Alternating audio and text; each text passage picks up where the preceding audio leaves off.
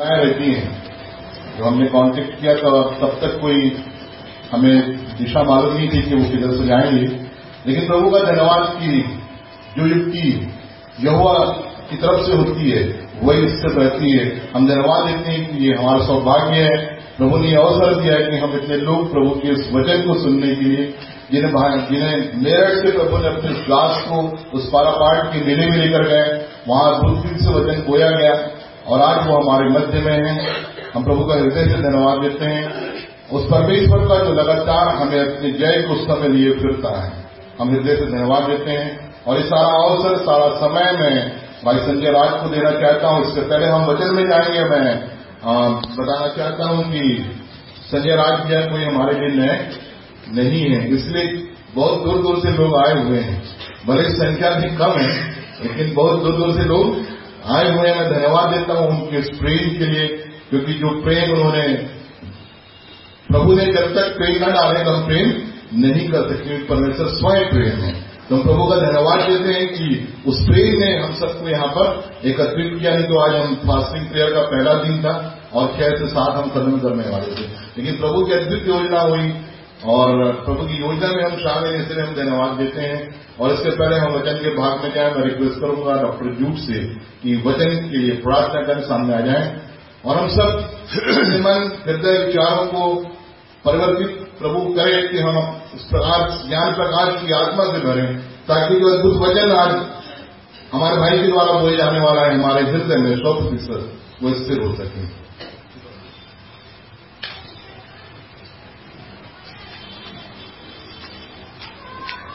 हम प्रभु को धन्यवाद देंगे। धन्यवाद देते हैं पापा तेरे पुत्र प्रभु यीशु मसीह के नाम से तेरे अनुग्रह के सियासन में करीब आते हैं प्रभु धन्यवाद देते हैं तेरे महान उद्धार के लिए, जिसमें तेरे सारे उपकार और तेरी सारी आशीषें हम प्रभु ने नौछावर किए प्रभु। हम धन्यवाद देते प्रभु, तेरे बेटे के उस पवित्र लहू के लिए, जिससे पवित्र होकर प्रभु तेरे अनुग्रह के सियासन की करीब हम से जा सकते हैं। तेरे संतान होने का अधिकार तूने हमें दिया प्रभु। हम धन्यवाद देते हैं। आज का दिन प्रभु तूने बनाया है, उसमें आनंदित हैं। तो तेरी उपस्थिति में प्रभु आनंद की भरपूरी प्रभु, अभी तक समय तूने आशीषित किया। हमें तूने आदर दिया से आगे के समय को भी तेरे हाथों में सौंपते हैं। तेरा पवित्र आत्मा संपूर्ण नियंत्रण ले प्रभु। हमें तेरे वचन को सुनने के कान दे हमारे कानों का अभिषेक कर, हमारे को ग्रहण करने वाला हृदय हमारा ऐसा अनुग्रह कर कि प्रभु तेरे वचनों को सुनकर, सिर्फ़ सुन सुने ही नहीं, परंतु उस पर हम चल सकें तेरी पवित्र आत्मा के सामर्थ्य प्रभु, तेरा वचन जीवित है, तेरा वचन प्रबल है, तेरा वचन दुधारी तलवार से जो तेज है, वो हमसे आज बातचीत करे। और हमें प्रकाश में चलने के लिए प्रभु एक सामर्थ्य हम धन्यवाद देते हैं प्रभु, तेरे सारे उपकार और आशीषों के तेरे दास के लिए धन्यवाद देते हैं, तेरी योजना के लिए धन्यवाद देते हैं। सब बातों में तू बड़े प्रभु, हम घटे। प्रभु, यीशु मसीह के नाम से मांगते हैं सुनो और कबूल करें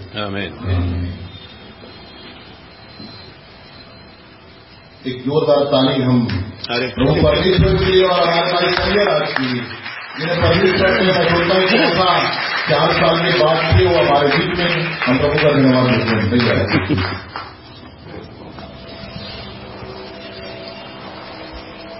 भैया आपके लिए थैंक यू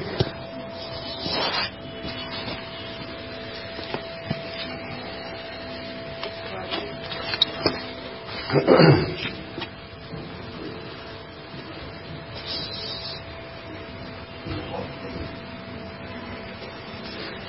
मिलकर कहिए हलुया प्रभु को धन्यवाद एक बार फिर से प्रभु ने अपने महान अनुग्रह में आपको और मुझे अपनी पवित्र उपस्थिति में आने का अनुग्रह दिया। आप सबके लिए धन्यवाद कि इतने शॉर्ट नोटिस के ऊपर भी आप सब आए हैं। और हकीकत में यह योजना में नहीं था कि मैं आज यहाँ शाम को होता। लेकिन जिस अंकुर भैया ने बोला कि बहुत मुश्किल है मनुष्य के लिए परमेश्वर परमेश्वर को समझना। अभी प्रार्थना करते समय सिस्टर ग्रेस ने एक बात कही और वो इतनी गहरी बात है कि पिछले दिनों जब मैं इसमें मनन कर रहा था, प्रभु ने मुझे उन वचनों को एक अद्भुत रीति से सीखने का फजल दिया। और मैं सोच रहा था कि मुझे कोई ऐसा अवसर मिले, ऐसे लोग मिले, जिन तक मैं इस वचन को गहराई से पहुँचा सकूँ। आप मेरे लिए प्रार्थना करना कि प्रभु आने वाले समय में मुझे उस बात के लिए तैयार करें और कुछ ऐसे लोगों को भी तैयार करें जहाँ तक मैं उस बात को पहुँचाने वाला हो सकूँ। क्योंकि ये बात पक्की है कि हमारी उन्नति के हिसाब से या हम जिस तरह से प्रभु में बढ़ रहे हैं उसके हिसाब से। थैंक यू भैया हमारी उस ग्रोथ के हिसाब से ही प्रभु हमें भोजन देते हैं। उदाहरण के लिए मैं आपको ये बताता हूँ। अभी तकरीबन सवा साल पहले प्रभु ने मुझे दादा बनने का फजल दिया। तो ये हुआ कि कुछ समय के बाद जब वो बेटा हुआ तो धीरे धीरे धीरे धीरे मेरी बहू ने मुझसे कहा, पापा, अब इसको क्या कहते हैं लैक्टोजन देना शुरू करना है। तो मैंने कहा, मुझे बताओ। तो बोली, बस आप उसको नंबर वन बोलना, वो नंबर वन दे देगा। कुछ समय के बाद उसने बोला, पापा, अब नंबर टू लेकर के आना। फिर नंबर थ्री हो गया, फिर सेलेलक लगा सेलेलक में स्टेज वन, उस पर लिखा होता है, स्टेज वन के बाद छोटे बच्चे इस बात को जानते होंगे। मेरे साथ कहिए स्टेज वन हर स्टेज के ऊपर प्रभु आपकी उस पोषण को बदलता चला जाएगा। प्रेज लो अगर आप स्टेज वन पे बने हैं तो स्टेज वन ही गिराएगा आप। क्योंकि अभी तक शायद स्टेज टू तक पहुँचने का आपकी वो ग्रोथ दिख नहीं रही। मैं कई बार देखता हूँ कि कई बच्चे छोटे ऐसे होते तीन तीन साल के हैं, चार साल के, चल भी नहीं पा रहे। एक शब्द मुँह से नहीं बोल पा रहे। अभी तक तुतलाने भी शुरू नहीं किया। तो हकीकत में पॉलिस की वो बात याद आती है कि अभी तक तुम दूध पीने वाले हो। लेकिन हम क्या करें? हमें तो हम तो अपनी स्टेज में बढ़ी रहे कही हल हुई है आपने जितने लोगों को प्रभु वचन देने के लिए अनुग्रह देता है तो उनको तो वो खिलाता ही हम क्या करें? हमारी भूख तो बढ़ी रही है। हमें तो खिलाता ही जाएगा। लेकिन हमें इसलिए भी दिया जाता है कि हम लें भी और उसको आगे दें भी लेकिन आगे देने के लिए जब जाते हैं तो देखते हैं कि अभी तो स्टेज वन या स्टेज टू के लोग हैं तो चलो इनको उसी हिसाब से खिलाओ। क्योंकि ग्रोथ नहीं देख पाती ना। अगर आप किसी की ग्रोथ देखेंगे तभी तो आप उस हिसाब से उसको खाना खिलाएँगे। कहिए हमें ये सच्ची बात है। तो जो बहन ने प्रार्थना की मैं उस बात के लिए प्रभु को धन्यवाद देता हूँ कि आज उसके मुँह से प्रभु ने बात क्यों कहलवाई? मुझे नहीं पता आप में से कितने लोगों ने उस प्रार्थना को ध्यान से सुना, लेकिन ये मेरी कमज़ोरी है कि चाहे प्रार्थना हो या गीत हो, कुछ भी हो।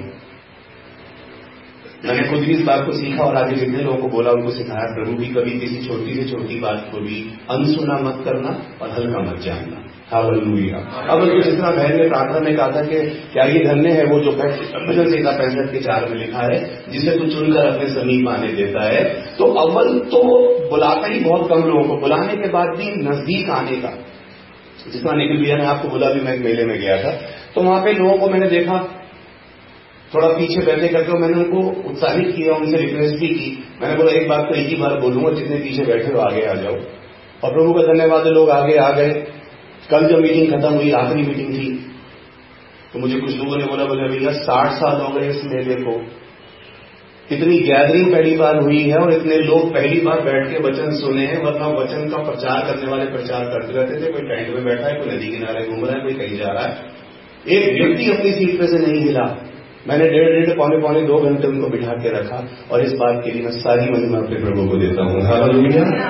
और आपके इस प्रेम के लिए कि जब भी इस बात को आपके काम तक पहुँचती है कि मैं आ रहा हूँ, और मेरे अंदर भी ये बड़ी खुशी सी होती, चलो मैं अपने घर भी जा रहा हूँ, चाहे चार साल बाद ही सही लेकिन जब अपने लोगों के बीच में आते हैं तो इस बात की कोशिश करते हैं कि उन तक वो बात पहुंचाएँ, जिस बात से हमारी उन्नति हो रही है, ताकि हमारी उन्नति होती देखकर ही उनको भी इस बात से एक शिक्षा मिले और उनको इस बात से एक सहारा भी मिले, उत्साहित हों इस बात से कि अगर प्रभु किसी और के जीवन में काम कर सकता है तो मेरे जीवन में भी कर सकता है। देखें इस बात को ध्यान में रखें। इससे पहले कि वचन में जाए मैं छोटी बात आपको बताना चाहता हूँ। इसलिए बता रहा हूँ क्योंकि ज़रूरी ज़रूरी इसलिए है कि अभी जब दिसंबर में आ, हम इंतज़ार कर रहे थे 2018 का तो प्रभु का दास होने के नाते ऐसा होता है कि हमेशा मैं प्रभु से पूछता हूँ कि खुदावन इस नए साल में लोगों के लिए क्या संदेश है? यह नया साल किस चीज़ का साल है? तो मैं कुछ दिन बैठ के प्रार्थना की और प्रार्थना के बाद कोई जवाब नहीं आया। ना कोई वचन आया। तो मुझे लगा शायद प्रभु इकतीस तारीख की रात को ही बताएँगे कि पहली की सुबह क्या प्रचार करना है। इकतीस तारीख की रात तो कुछ नहीं हुआ। सुबह में तैयार हुआ। तो कलिसिया में गया प्रचार करने के लिए। अभी एक भजन गाया था और प्रभु ने उसी समय मुझसे कहा, अब इस वचन को पढ़ो। तो वचन मैं आपके साथ मिलकर पढ़ना चाहता हूँ, मेरे साथ निकालेंगे। दूसरा कुरंथियों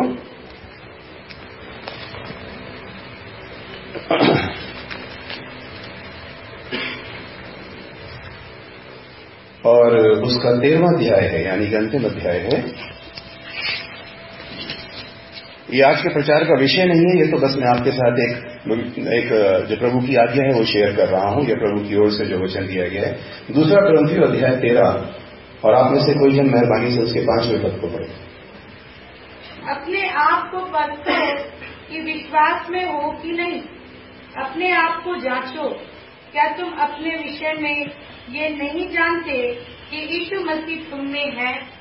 यहाँ दो शब्द लिखे एक जगह लिखा है, अपने आप को परखो, और एक जगह लिखा है, अपने आप को जांचो। किसे परखो? अपने आप को। और किसे जांचो? आप किसी, कितने लोग जानते हैं कि परखने में और जांचने में क्या फ़र्क होता है? या दो शब्द हैं। एक बार कहा गया अपने आप को परखो, और एक जगह कहा गया अपने आप को जांचो। पढ़िए, सभी लोग पढ़ लीजिए इस बात को एक साथ।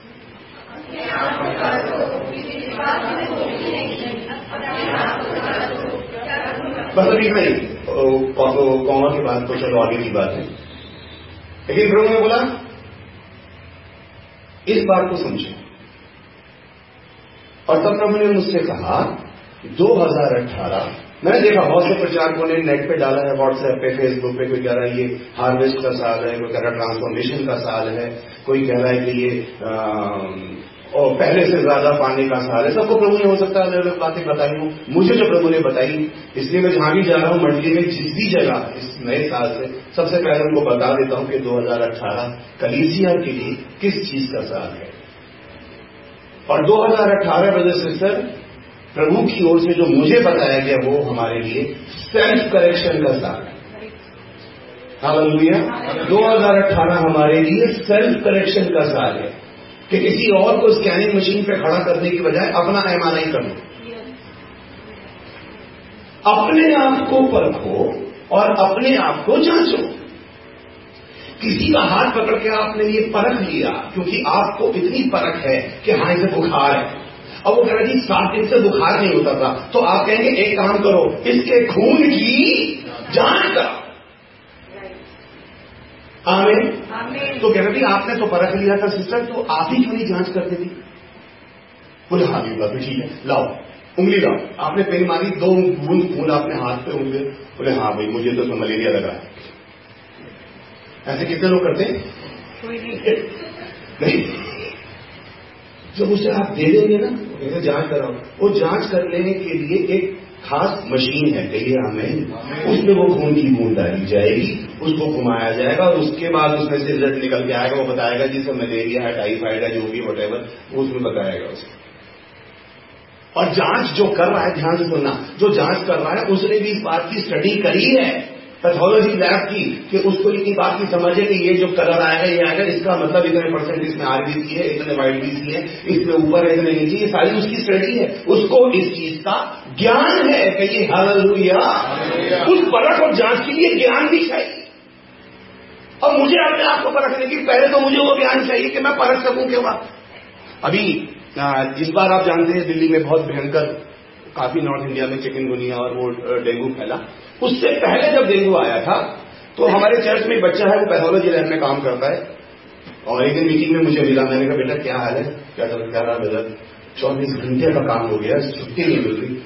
और ध्यान सुनना जो मैं आपको बता रहा हूँ, उसने बोला, बेटा सैंपल यूँ आ रहे हैं और यूँ फेंक दे रहे हैं सर बोले मन मर्ज़ी की रिपोर्ट बना के दे रहे, कौन तक इतनी देर में लगाएगा, कौन चेक करेगा, उसको मुझे बोले, इधर आते हैं सैंपल इधर दे देते हैं। अब इमेजिन किसी मन मर्ज़ी की रिपोर्ट तो किसी को बोलते तुझे मलेरिया है। किसी को बोलते, डेंगू है। किसी को नहीं है। अब जो रिपोर्ट लेके जाता है इमेजिन करना। कभी आपने अगर ब्लड टेस्ट कराया हो तो जब आप रिपोर्ट लेके जाते हैं तो आपको विश्वास होता है इसमें जो भी लिखा है वो सच नहीं है। और उसी का नाम है डॉक्टर इलाज कर उसी राय में बहुत से चले भी गए। क्योंकि प्रॉब्लम कहीं और थी इलाज किसी और चीज़ का हो गया। आप अपने अपने जीवन में बहुत से ऐसे केस देखे होंगे ये मेरे भाई बहन बैठे हैं यहाँ पर। भाई अनुपम है, सिस्टर ग्रेस हैं, उनकी मम्मी, हमारी प्यारी आंटी जब बीमार थी, परेशानी उनको कुछ और थी, इलाज किसी और का चल रहा था। वरना जो हमारे बीच में होती। है अलग हुई है? नहीं कर पाया और एक बात मैं आपको बताऊँ, इससे पहले कि हम आगे बढ़े जो किताब आपके हाथ में है ना, थोड़ा ऊँची कर लेंगे उसको थोड़ी ऊँची कर थोड़ी सी इसको खोल के जरा अपने सीने पर रखे कहो मेरी बाइबल मेरे लिए है हकीकत जानो मैं आपको गंभीर बात बताऊँगा पर ये मेरी बाइबल मेरे लिए है हाँ इसलिए इसमें जो कुछ लिखा है वो सबसे पहले आपके लिए था इससे पहले ये नहीं कि तुम दूसरों को बताओ तुम ऐसे तुम ऐसे तुम ऐसे ज़िंदगी खत्म हो जाएगी अपनी आँख का लट्ठा निकालते निकालते इतना सभी पल नहीं मिलेगा किसी दूसरे का दिल का निकालने के और इतने बड़े बड़े ठे हमने हैं। अब ये गीत चल रहा था यहाँ पे उसमें लिखा था, वो पहला पहला प्यार मुझे फिर से दे दो। कहीं वो पहला प्यार? मैं इन को खो गया, वो पहला प्यार बढ़ गया। विभाजित हो गया। उस समय जब पानी में से डुबकी लेके बाहर आए थे तो सोचा था अब तो दुनिया हिला देंगे। हम घुटने टेक करके मरे जा रहे थे पवित्र आत्मा पाने के लिए। अभी मैं भाई अनुपम के साथ एक बात शेयर कर रहा था। प्रभु ने मेरा एक और शागिर्द है और पिछले दिनों में प्रभु ने उससे मिलने का आनंद दिया उससे मिलकर पहली बार मुझे ऐसा लगा, कहीं ये भटकने के लिए तैयार खड़ा है। और मैं जब से आया हूँ बिलासपुर में, मैं भाई अनुपम से यही बात शेयर कर रहा हूँ कि बदल मुझे डर लग रहा है उस बच्चे के मैं डर रहा हूँ। मैं वो मैं जब से बैठा मैं तीन चार बार उसके बारे में शेयर कर चुका मैंने मुझे डर लगा है। क्योंकि जिस बुलाहट से प्रभु ने बुलाया था कहिए हवा उस बुलाहट से कहीं ना कहीं तो दुष्ट चाहेगा, वही वचन आज हम सीखेंगे। क्योंकि अपने घर आया हूँ, और अपनों ने मुझे ग्रहण किया। हेलो भाई निखिल का सिस्टर का, मेरी प्यारी बहन का सबका प्यार है। जब भी मैं बिलासपुर आता हूँ तो शायद ही कभी ऐसा हुआ हो कि मैं यहाँ ना खड़ा हुआ। लेकिन जब अपनों के बीच में आते हैं तो दिल करता है कुछ अपनी सी बात करें। कुछ वो बात करें जो एक बार मैंने पिछली बार आया था या पिछली से पिछली बार मैंने आपको बताया था, जब प्रभु बाहर प्रचार करके आते तो चेहरे पूछते थे प्रभु, आप उनसे दृष्टांतों में बातें क्यों करते? प्रभु ने बोला, चलो, तुम पूछ रहे हो, तुम्हें इसका अर्थ बता दें है। यौवा के भेद को वही जानते हैं जो उसकी नजदीकी में उसके भय में बने रहते हैं, जो सच में उसके लालायक हैं, जो उसके बाढ़ जोते हैं, जो उसके वचन के भूखे और और वो वचन की भूख अभी जो ब्रदर ने प्रार्थना की, बड़ी खूबसूरत प्रार्थना थी वो। और मैं सच उस प्रार्थना के लिए प्रभु को धन्यवाद देता हूँ कि वो वचन हकीकत में सुनने के लिए नहीं, ग्रहण करने के लिए दिया जाता है। दिक्कत यही आ रही लोग कहते वचन सुनो वचन सुनो, वचन सुनाओ। ट्रेनिंग ये चल रही है। आप प्रभु में आ गए? बोले कि हाँ मैं आ गया। अब आप औरों को लाओ। तो जैसे वो आया, ऐसे वो औरों को आएगा।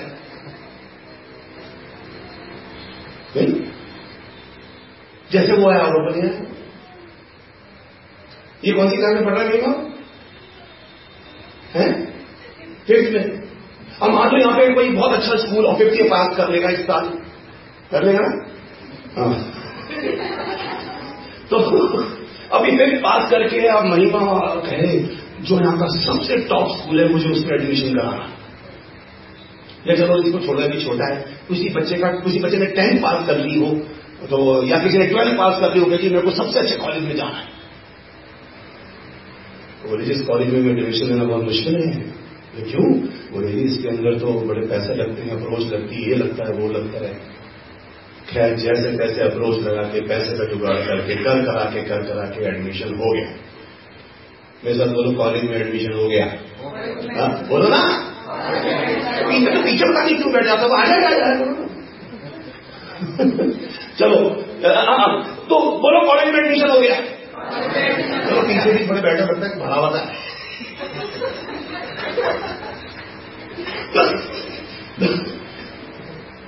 अब जब जिसका कॉलेज में एडमिशन हो गया कॉलेज वाले के शाबाश शाबाश बेटा, आपका एडमिशन हो गया? बोले हाँ।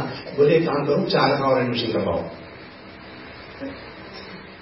अब वो निकल गया, गली पूछे यार दोस्तों यार तुम भी चलो, तुम भी चलो, तुम भी चलो।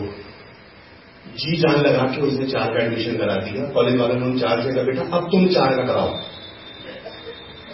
तो मैं ये सोच रहा हूँ ज़िंदगी भर एडमिशन ही करवा के देंगे तो खुद का पड़ेगा हर लुया अगर मेरी चीज़ धंधे में लग गया कि मैं प्रभु में आगे तो चलो औरों को लाऊं, इनको लाऊं, उनको लाऊं, यहाँ से खींचो तो मेरी उन्नति कब होगी? अगर मैं बच्चों को इसी काम में लगा दूँ तुम्हारे एडमिशन कर रहे हो एमएलएम मार्केटिंग जैसा हो गया, छह बनाओ, तुम दो लाओ दो, चार को लाएँगे, चार, आठ को लाएँगे। नहीं बदल हम तो प्रभु में आ गए, हमें औरों को लाना है। तेरा आने के बाद क्या हुआ? मैं तो बदल एक्टोजन मन पी रहा हूँ।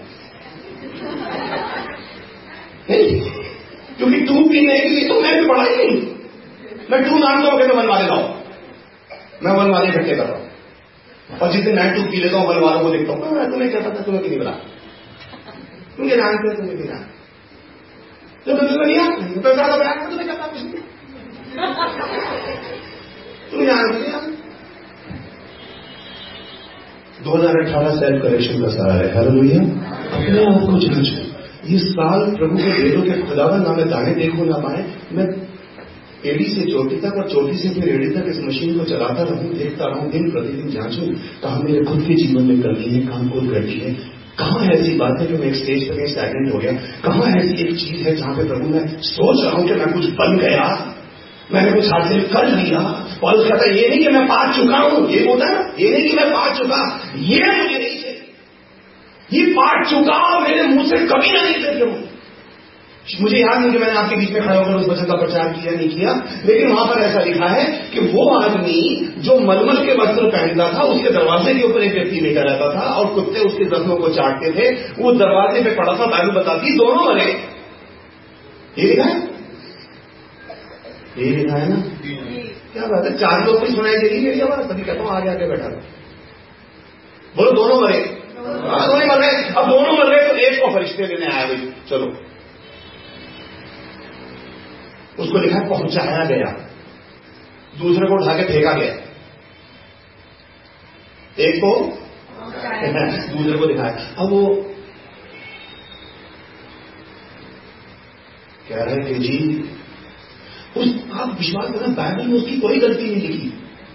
लिखा है वो अमीर था। अमीर होने में क्या गलती है भाई? लिखा है, बड़े घर में रहता था। तो बड़े घर में रहने से कोई गुनाह हो गया? लिखा है मरमल के वस्त्र तो मरमल के वस्त्र पहनने में क्या हो गया मुसीबत? प्रभु ने दिया, मैं पहन रहा हूँ। अपने अपने बोलो बोलो, प्रभु ने दिया, मैं पहन रही हूँ या पहन रहा हूँ। बोलो। हाँ जब भाई नितिन मुझे लेने के लिए आया, उन्होंने बात को डाला, लेकिन मैंने खाली शर्टों को देख, मुझे हौसला मिल गया। प्रभु ने दिया, मैंने पहन लिया। कहिए बोले, प्रभु ने दिया। मैंने अब इसमें क्या बड़ी बात थी? क्यों उस आग में पहुँचाया गया कभी आपने गौर किया इस बात पे? कहीं का कोई गुनाह नहीं लिखा कि वो बदकारी करता था, झूठ बोलता था, या भ्रष्टता नहीं उसकी कोई, उसका कोई गुनाह नहीं लिखा गया बाइबल में। उसी ने प्रभु से सवाल किया तो प्रभु ने वहाँ कहा, तू सब अच्छी वस्तुएँ पा चुका। ये चुका जो है ना जिस दिन आप सोचो कि मैं प्रभु का वचन पढ़ते पढ़ते कुछ बन चुका। वो सबसे खतरनाक स्टेज है। मैं बन रहा हूँ और धन्यवाद प्रभु ने मुझे किसी ईट पत्थर से नहीं, मिट्टी से बनाया। और ये धन्यवाद है, जहाँ मैं उसको दोबारा से अपने आप को उसके हाथ में देता हूँ। आप कई बार बोलते प्रभु, जिस तरह ग्रेस बोल रही थी, प्रभु, हम अपने आप को तेरे हाथों में सौंपते प्रभु मेरे वेरी गुड ये पिछले आठ, दस, पंद्रह, बीस साल के जीवन को चल मैं यूँ को छोड़ता हूँ, और आज मुझे एक नई सृष्टि बनाकर ये अच्छी बात है, मिट्टी के अंदर उसको तोड़ के, घोल के दोबारा बनाया जा सकता है। आनंदित है तो भैया इसीलिए अपने आप को हाथ में समर्पित करना बहुत अच्छी बात है। अभी जब आप लोग गाना गा रहे थे, मैं इसको देख रहा था एक बार मैं जॉयस फैल की एक वीडियो देख रहा था उसमें उन्होंने, ऐसा आपने भी देखी होगी वो वीडियो, उसमें टूटा हुआ था वो। ऐसा खड़ा था वो कई कई जगह से टूटा हुआ था। तो उन्होंने उसके अंदर एक बल्ब डाला। बोली, देखो, बिल्कुल अंधेरा है, उन्होंने बल्ब डाला और बोली, देखो, अब इसके अंदर से रोशनी आ रही है। एक बिल्कुल साबुत था, एक टूटा हुआ था। साबुत में डाला, बोली, रोशनी बाहर आ रही है। बोले टूटे में डाला आ रही बोली से अगर कहीं से टूटे हुए तो धन्यवाद तो प्रभु का कि तुम्हारे अंदर से प्रभु प्रकाश बचाएगा अपने टूटे जाने के लिए प्रभु का धन्यवाद करो।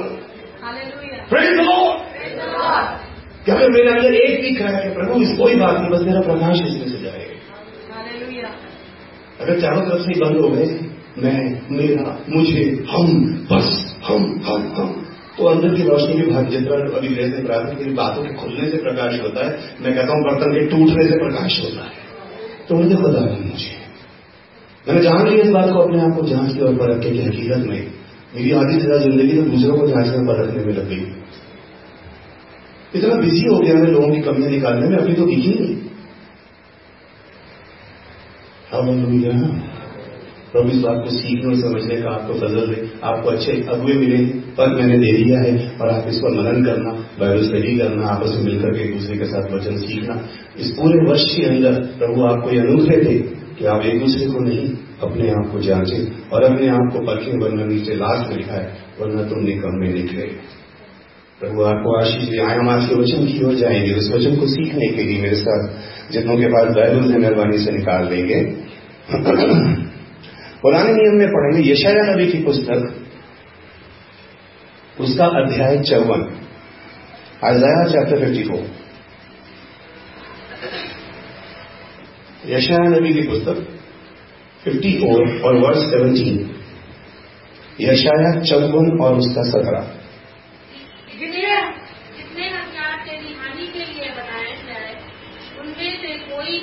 सफल ना होगा। और जितने लोग मुस्तई होकर तुम पर नालिश करे उन सबों से तू जीत जाएगा। तुम पर नालिश करे? तुझ पर। जी। और जितने लोग मुद्दई होकर तुझ पर नालिश करें उन सबों से तू जीत जाएगा। मेरे साथ में मिलकर के साथ बोलिए यहोवा के दासों का यही भाग होगा। चलो ये आज सिखाने का मतलब पूरी आयत में तो बहुत दिन लग जाएँगे लेकिन चलो एक ही बात पे आगे रुकेंगे। बट फिर भी ये मैंने इसी ज़ोर से बुलवाया आपसे कि जहाँ नहीं अगर आपको लगता है कि आप प्रभु के दास या दासी और प्रभु आपको इस्तेमाल कर रहा है तो ये आयत आपको बड़ा हौसला देगी। आगे और वो मेरे ही कारण धर्मी ठहरेंगे। और यहोवा की चलिए यहाँ से पढ़ते मेरे साथ पढ़ी जितने हथियार? तेरी हानि के लिए। बनाए जाए। जितने हथियार तेरी, यहाँ पे लिखा कि हथियार तेरी मौत के लिए बनाए जाए, तुझे मार डालने के लिए बनाए जाए। जितने हथियार तेरे नुकसान के लिए बनाए जाए, जितने हथियार तेरी हानि के लिए बनाए जाए।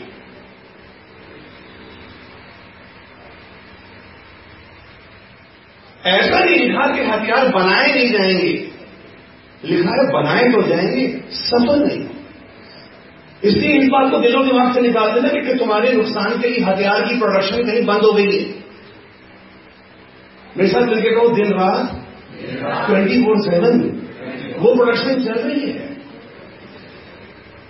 आपकी और मेरी हानि के हथियार दिन प्रतिदिन बनते जाए जितने बड़े लोग यहाँ बैठे हैं अगर आपको भी कभी ये अनुग्रह मिला हो? कभी आप पुराने जमाने की कोई ब्लैक एंड व्हाइट फ़िल्म देखना जिसमें लड़ाई का सीन हो? खैर आजकल तो टीवी पे पुरानी लड़ाइयों को भी नया करके दिखा रहे हैं उसमें बड़े अच्छे अच्छे कंप्यूटर के ग्राफिक्स डाल रहे हैं बट स्टिल वो उसके अंदर चाहे कितने ही पुराने को नए ग्राफिक में बनाए किसी भी पुराने सिपाही के हाथ में स्टेन गन या मशीन गन नहीं पकड़ा सकते। पकड़ानी उनको तलवारी पड़ेगी।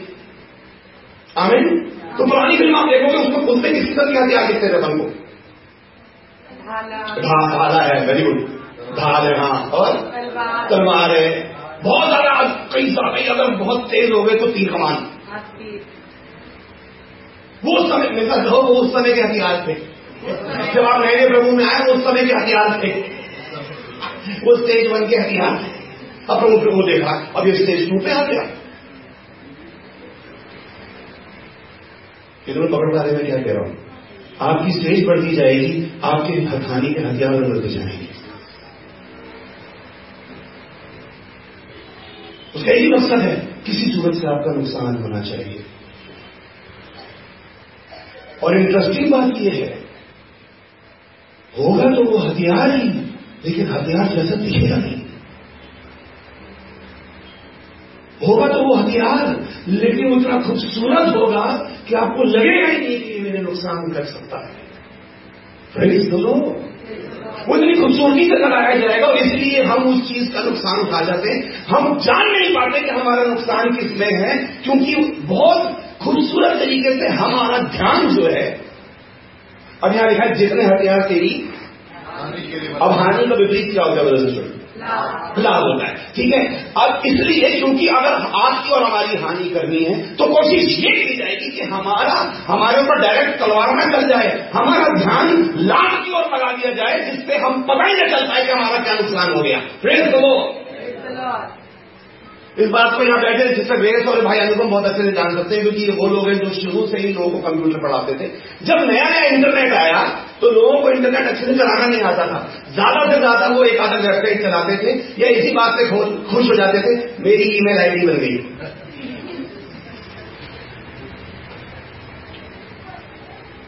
और कुछ आया फेसबुक ने उसको सुधा दिया।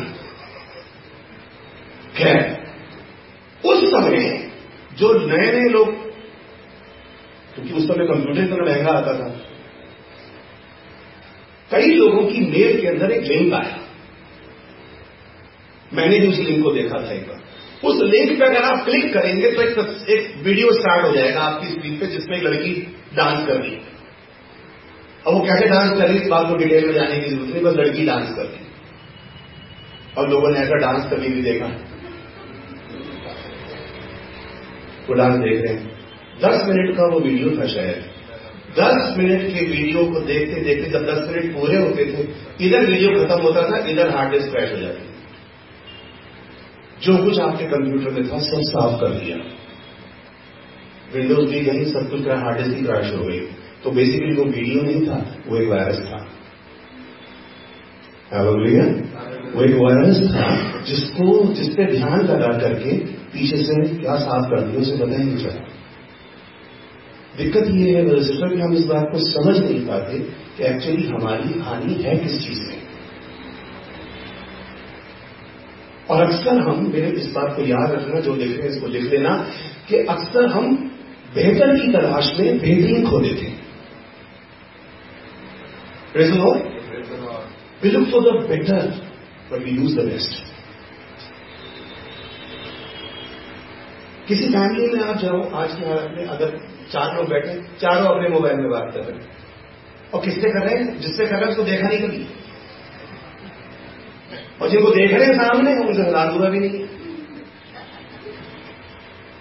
हाँ मैं घर में गया तो डबल बेड के ऊपर, उधर पापा बैठे हुए, उधर मम्मी, उधर बेटा और बेटी और चारों लगे हुए। तो मैंने मैंने आप अब मेरी आदत तो आप जानते हो उन्होंने पूछते भाई आपस में बिगड़ मोबाइल की बात कर लो, सामने तो बैठे हो। बोले, आपस में थोड़ी बात कर रहे हैं मैंने कहा, मैं चलूँ? या मैं भी बैठ के मोबाइल खोलूं अपना यहाँ पे? अरे, मैं मुझसे भी बात फिर वाईफाई के द्वारा ही कर लो आज मेरे बेटे का फ़ोन आया तो भाई अनुपम मुझसे बात कर रहे थे, भाई अनुपम ने वैसे कुछ छेड़ते हुए सुना भी तूने, तू इतने दिन घर से बाहर आता सुना तूने शादी कर ली? उसको लगा कि मामू यूँ कह रहे हैं कि भाई, तू इतने दिन घर से बाहर आता कहीं बाहर तो तुमने दूसरी शादी तो नहीं कर ली। वो कहते सुना तुमने शादी कर ली? घर में नहीं हो मैंने शादी नहीं की कि नहीं, वो तो फिर थोड़ी देर पहले जिससे वीडियो कॉलिंग में मैंने बात की तो दादा दादा कर रहा था, वो कौन है? मैंने पीछे से कहा मैंने कहा, वो डाउनलोड किया है।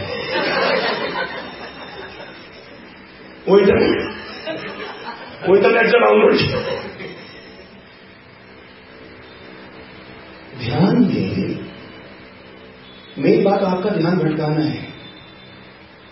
अभी पिछले दिनों जियो ने एक स्कीम निकाली, तीन महीने अनलिमिटेड डेटा फ्री निकाली थी नहीं निकाली? है ना?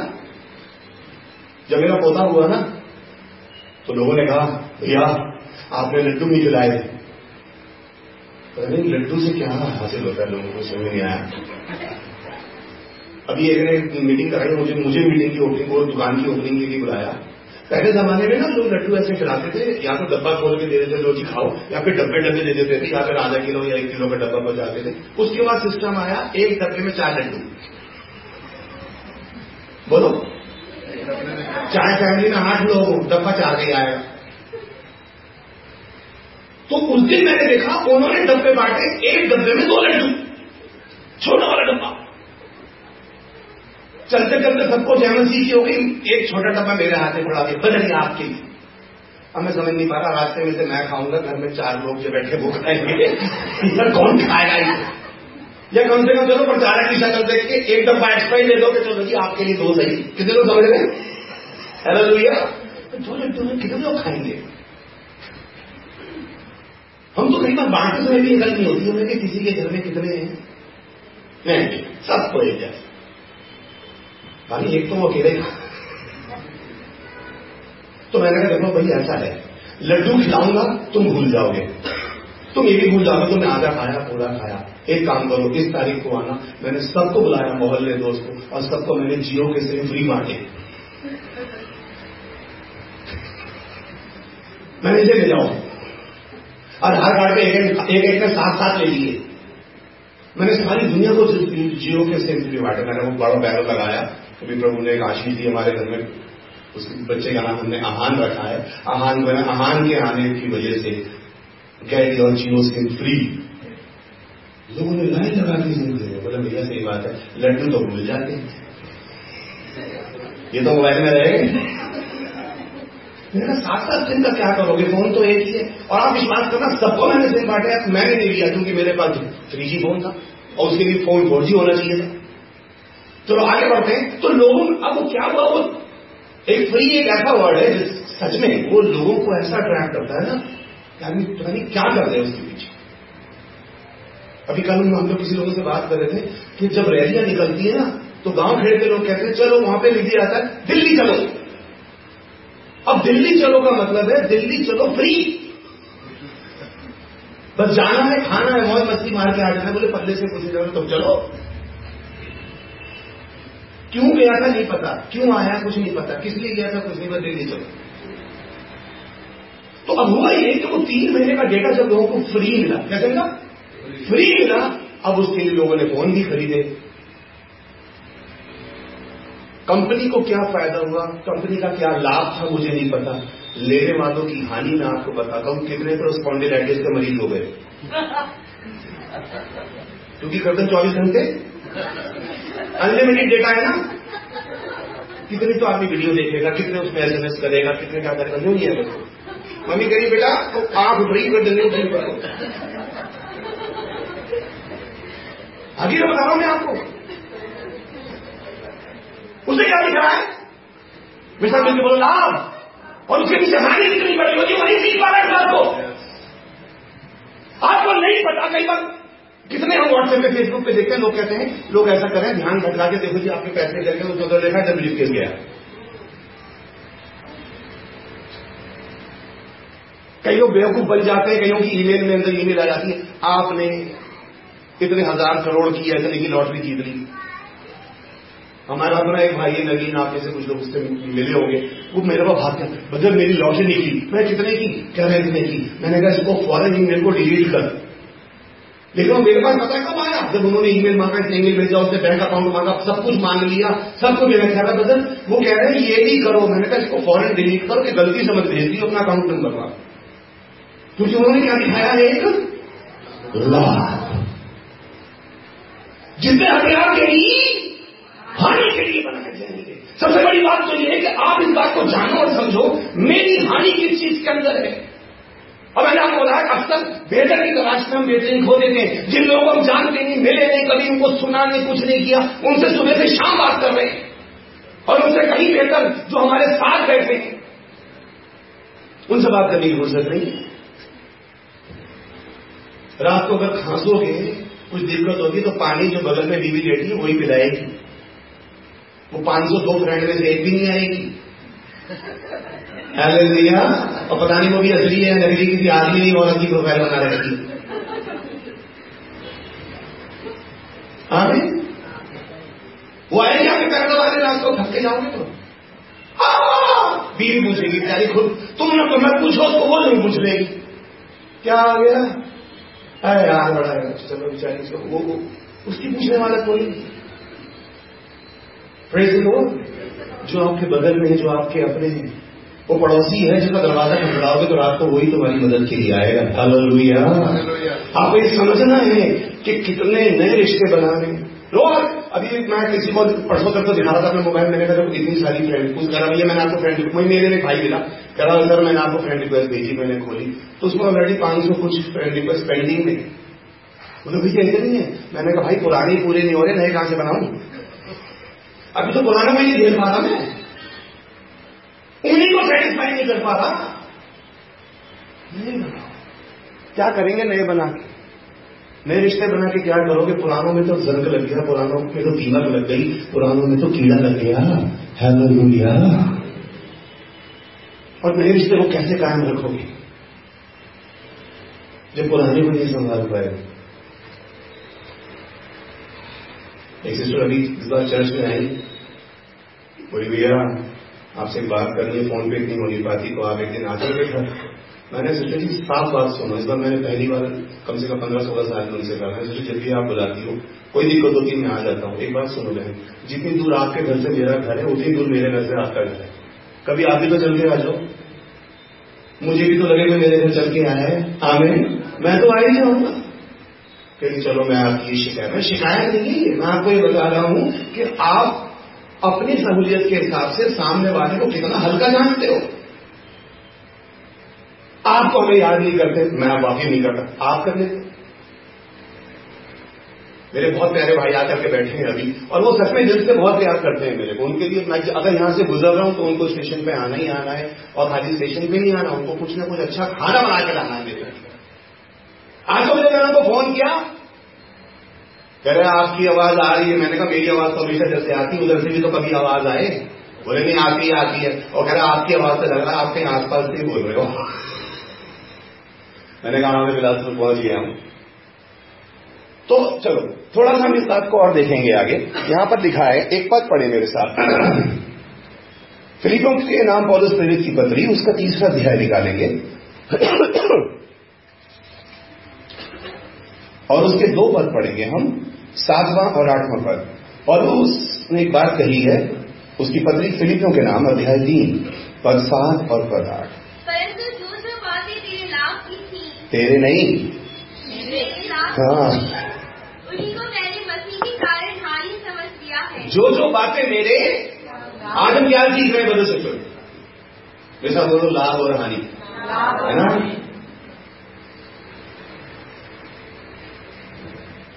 और वो हानि ऐसी नहीं हो जाती उस हानि को करने के लिए कोई ना कोई हथियार चलाता है हमारे खिलाफ। और हम इसलिए नहीं समझ पाते उसको क्योंकि हमारा ध्यान लाभ की ओर होता है। जितना मैंने आपको उदाहरण दिया फ्री ले लो डेटा डेटा तो फ्री हुआ, लेकिन कितनी, किसी पर, किसी के लिए वक्त नहीं है, चौबीस घंटे गर्दन नीचे है। बिज़ी आदमी। अभी थोड़ा और गहराई में जाएँगे उसको धीरे धीरे चलते मैं आपको लेके चल रहा हूँ। लेकिन यहाँ पर पॉलिस एक बात कह रहा है जितनी बातें मिले हम क्या सीख रहे हैं? लाभ और और पॉलिस एक बात कह रहा है जितनी बातें मिले लाभ की थी वो बेकार की बातें नहीं थी वो वो बातें थी जो उसके लाभ की थी जिनसे उनको फ़ायदा था। चलिए दोबारा ये कहिए लाभ की बातें। वो कह रहा है जितनी बातें मेरे लाभ की थी उसको पता ही नहीं मेरा फ़ायदा है। उनको मैंने कई चीज़ें जो आपको बड़ी प्रॉफिट वाली दिखेंगी। वो प्रॉफिट वाली है, लेकिन आपको समझना पड़ेगा इस बात को कि इसमें मेरा प्रॉफिट तो होगा, लेकिन इसके पीछे मेरा नुकसान कितना बड़ा हो जाएगा। अभी ये महिमा यहाँ बैठी तो किसी को कोई कह दे, महिमा, वो जो चौराहा है ना, कौन सा मुगेरी नाम कौन सा नेहरू चौक। नेहरू चौक पे नेहरू जी की पड़ पोती आई है, कौन, प्रियंका गांधी? और वो हर को पाँच पाँच किलो चीनी फ्री बांट। रही तो पाँच किलो चीनी फ्री? लो ठहरा ठहरा भागी। ऊपर से गिरे से कहाँ जा रही मैं बोले, जी, लौट के बताती हूँ। नहीं, अभी हम भाई अनुपम के घर से आ रहे तो एक घंटी की आवाज़ आ रही मैंने कहा, भाई, ये क्या है? ये कौन घंटिया बजा रहा है? बोले, हमारे मोहल्ले में मैंने गाय पाली गाय उसके गले में घंटी बांधी। तो पूरे मोहल्ले में घूमती है वो। तो मान लीजिए जैसे महिमा निकली, उधर से गाय अंदर। क्योंकि लाभ के चक्कर में वो ये भूल गई कि मुझे दरवाज़ा लॉक करके मैं उदाहरण दे रहा हूँ, उसको रिटर्न मत देना। और गाय को अंदर घुस, अंदर तो घुस गई निकलने का रास्ता नहीं मिला। निकलने का रास्ता बनाने में उसने सारे घर में रास्ते बना दिए। लाभ कितने का? पाँच किलो। पाँच किलो चिकनी की जरा, दो सौ रुपए की होगी कितना समझ पा रहे मैं क्या समझा रहा हूँ आपको? कई ऑफ़र मिलेंगे आपको। इसमें आपका फ़ायदा है। बोलो फ़ायदा। ये फ़ायदा का खतरनाक वर्ड है।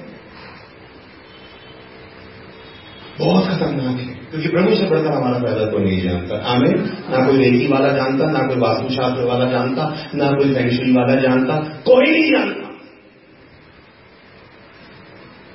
और क्योंकि मेरा ध्यान लाभ की ओर लगा दिया गया है और उस जगह जितनी बातें मेरे लाभ की थी उनको अब आज को पूरा पढ़ो। ठीक है सातवां आठवां दोनों पद पढ़ना। पढ़िए। परंतु जो जो बातें मेरे लाभ की थी उन्हीं को मैंने मसीह के कारण हानि समझ लिया है। जी। मैं अपने प्रभु मसीह यीशु की पहचान की उत्तमता के कारण सब बातों को हानि समझ उसकी उत्तमता के कारण मेरे साथ मिलकर कहीं बदल सकते सब बातों को। उसकी उत्तमता इतनी बड़ी है कि ये हवलुया कि उसके सामने हर चीज़ को हानि समझता हूँ। उस हानि की वजह से ना जाने कितने लोगों ने अपने बिज़नेस छोड़ दिए, कितनों नौकरियाँ छोड़ दी, कितनों ने अपने क्या शहर छोड़ दिए, क्या छोड़ दिए, उसको पता है वो सबसे उत्तम है और उसी के पीछे ही मेरा लाभ सबसे बड़ा लाभ है। आम में कई लोग खड़े होकर गवाही देते हैं, मैंने तीन हज़ार की नौकरी छोड़ दी, ये छोड़ दिया एक्चुअली वो ये बता रहे मैंने क्या क्या छोड़ दिया है, मेरे को नुकसान वो नुकसान नहीं था क्योंकि उसको पता चल गया कि मेरा एक्चुअल लाभ किसके अंदर है।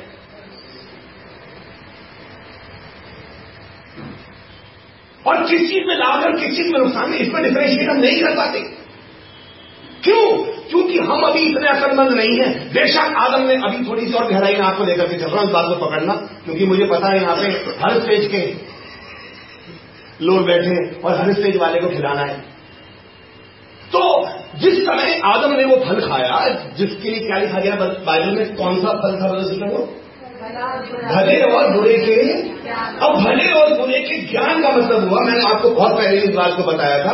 अगर आदम को भले और बुरे दोनों, खाली भले का ज्ञान नहीं हुआ, उसको फल दिखा के, उसको बुरे का भी ज्ञान हुआ। इसलिए अगर उसको यह समझ में आया कि मैं गंगा हूँ तो उसको ये भी समझ में आया फिर तंगों पर झगड़ा भी है लेकिन एक बात बड़ी दिक्कत वाली हो गई, और वो ये हो गई कि आदम को भले और बुरे दोनों का ज्ञान हो गया और उससे आगे दिक्कत ये हो रही है, आज आप में और मेरे जो हम उसके वंशज हैं कि हम उसके बेटे और बेटियाँ होने के नाते भले और बुरे में फ़र्क नहीं कर पा रहे। या अगर कर नहीं पा रहे तो उसको मान नहीं पा रहे, और मान नहीं पा रहे तो कह नहीं पा रहे। हम समझ ही नहीं पा रहे भला किसमें है बुरा किसमें है। मेरा फ़ायदा किसमें मेरा नुकसान किसमें है? क्योंकि कई बार फ़ायदा कुछ ऐसे दिखेगा कि नीचे से क्या चला जाएगा आपको नहीं पता। एक बड़ी सीरियस आयत मुझे याद आ रही। निकालना भाई अनुपम यशाया की ही पुस्तक है, मेरे ख्याल उसका पांचवा। या, मेरे ख्याल। देखना यशाया पाँच का बीस। ये जरा कोई बच्चा ये पानी का गिलास दे देना मुझे। और ध्यान से देना तो पानी होना चाहिए। हाय उन पर हाँ। जो बुरे को भला और भल, भले को बुरा कहते हाय उन पर जो?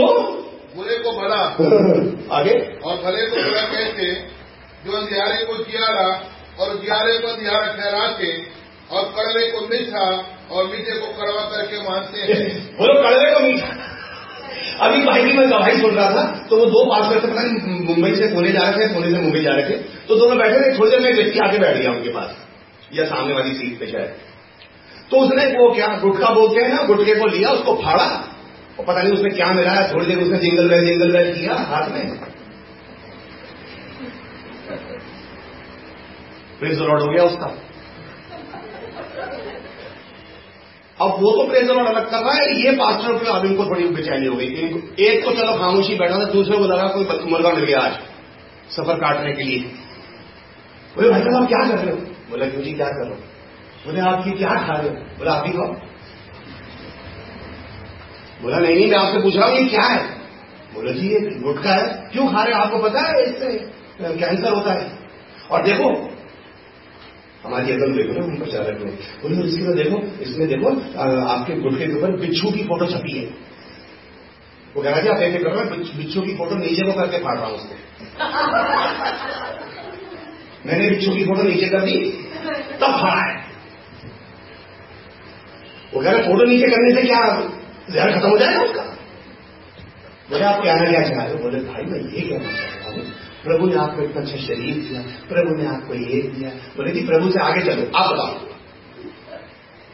मेरी बात पे आओ। बोले मैं कह रहा हूँ बेटा से खाओगे तो आपको कैंसर हो जाएगा। ओ, ये बात कह रहे हो बोले, ये बात सुनो मुझे पता है, इस पर लिखा है, मुझे पता है कैंसर होगा। आपको क्या दिक्कत है? अब उनको लगा, अब मौका मिला सुसमाचार सुनाने का। नहीं? इसको बताना है, इसका लाभ किसमें और इसकी? किसमें इसको बताना बहुत ज़रूरी है। ये नहीं जानता। वो कह रही बेटा, इसको खाओगे, जल्दी मर जाओगे, ये हो जाएगा। वो कह रहा है, ऐसा है, आप कौन हो? कह रहा क्यों बोले क्या काम करते हो? मुझे बताओ, डॉक्टर हो कौन हो? नहीं हम तो छूटे बोले हम प्रभु के दास बोले उसका क्या मतलब होता है? बोले हम परमेश्वर की सेवा करते हैं तो बोले परमेश्वर की करो मेरे पीछे क्यों लगे? नहीं? बोले नहीं प्रभु के लोगों की सेवा करना ही प्रभु की सेवा है। बोलो भी थोड़ी देर मेरे पैर दबा दो जरा। बड़ी भाग्य ट्रेन पकड़ी मैंने। वो कह रहे आप समझे नहीं बेटा आप ले रहे हो बहुत खतरनाक चीज़ है। कह रहा है ऐसा है जी आप एक कागज़ दो मुझे लिख के दे दो कि अगर मैं आज गुटका छोड़ दूँगा तो मैं मुझे कभी कैंसर नहीं होगा। लिख के दे सकते हो? कह रहा क्योंकि मैं हज़ारों ऐसे लोगों को जानता हूँ जिन्होंने कभी गुट का दिखाया लेकिन वो कैंसर से मरे। आमीन। आमीन। वो ये बात में कैसे लिख दे दूँगी मैं तो बस यही बता सकता था तेरी हानि किसमें और तेरा क्योंकि वो कह रहा है, जो आपको कड़वा लग रहा है, मुझे तो बहुत कई लोगों को सिगरेट का स्मेल ऐसे आती है, मैं बस में ट्रैवल कर रहा था तो वो एकदम से किसी ने सिगरेट जलाई और मेरे को बड़े अजीब सा लगा। मैंने देखा तो ड्राइवर ने जलाई बीड़ी। और ड्राइवर ने बैठा तो उसके ऊपर ही लिखा था, धूम्रपान करना। मैंने सोचा, इसको ही, आय पड़ा हूँ इससे पहले मैं क्या था, उसने इकट्ठी दो बीड़ी जलाई और मैंने सोचा हाँ मेरे मन में आया, मैं कंडक्टर को बोल रहा उसको बोलो, क्या कर रहा है? तो उसने दो बीड़ी जलाई, एक मुँह में लगाई एक निकाल के कंडक्टर को ले भाई मैंने कहा, संजय राज तुम ही सीट चेंज करो। क्योंकि तो लिखे को नहीं मान रहा। ठीक है समझ पा रहे मैं क्या कह रहा हूँ? आपकी मेरी क्या मानेंगे जो लिखे को नहीं मान रहे? आपको मैंने वो स्टोरी बताई उसमें। वो इब्राहिम से कहता है किसी को मेरे भाइयों के पास भेज दे कि जाकर के उसको समझा दे। इब्राहिम ने बोला, भाई उन सबके पास बाइबल है। आमीन? उन सबके पास बाइबल है? वो सब पढ़ लेंगे। बोले, बाइबल मैंने नहीं पढ़ी। बोले, अब वो नहीं पढ़ेंगे, वो भी तेरे पास आ जाएँगे, डर क्यों रहा है? क्यों डर रहा है? जब तक प्रभु योगा मिल सकता है, तब तक उसे चाहे हम कैसे इकट्ठा हो रहे हो, लेकिन आज की शाम में अद्भुत शाम है फ्रेंड्स लो और वचन का आईना आपको मुझे यही बता रहा है कि सोच। दिक्कत पता है कहाँ आती है? कि जब हम भले को बुरा बुरे को भला कहते हैं, जब हम भले को, प्रभु के वचन में क्या लिखा है? मंदिर बारह में शायद आ लिखा है, अगर तुम पेड़ को अच्छा कहो तो उसके फल को भी अच्छा कहो। पेड़ को निकम्मा कहो तो उसके फल को भी निकम्मा कहो। दिक्कत यह है कि हम बुरे को बुरा और भले को भला नहीं कह पाते।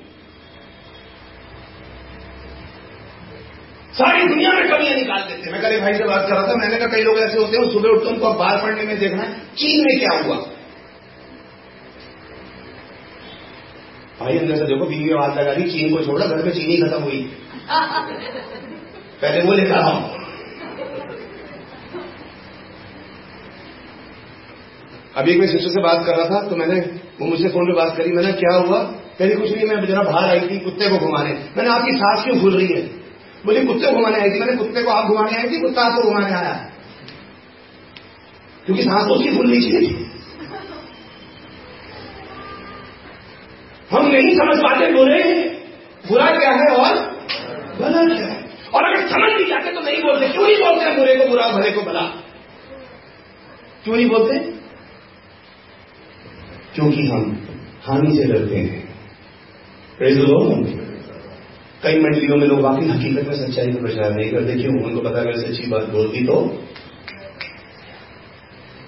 कलीसिया उसी दिन आधी हो जाएगी। कलीसिया आधी का मतलब इनकम आधी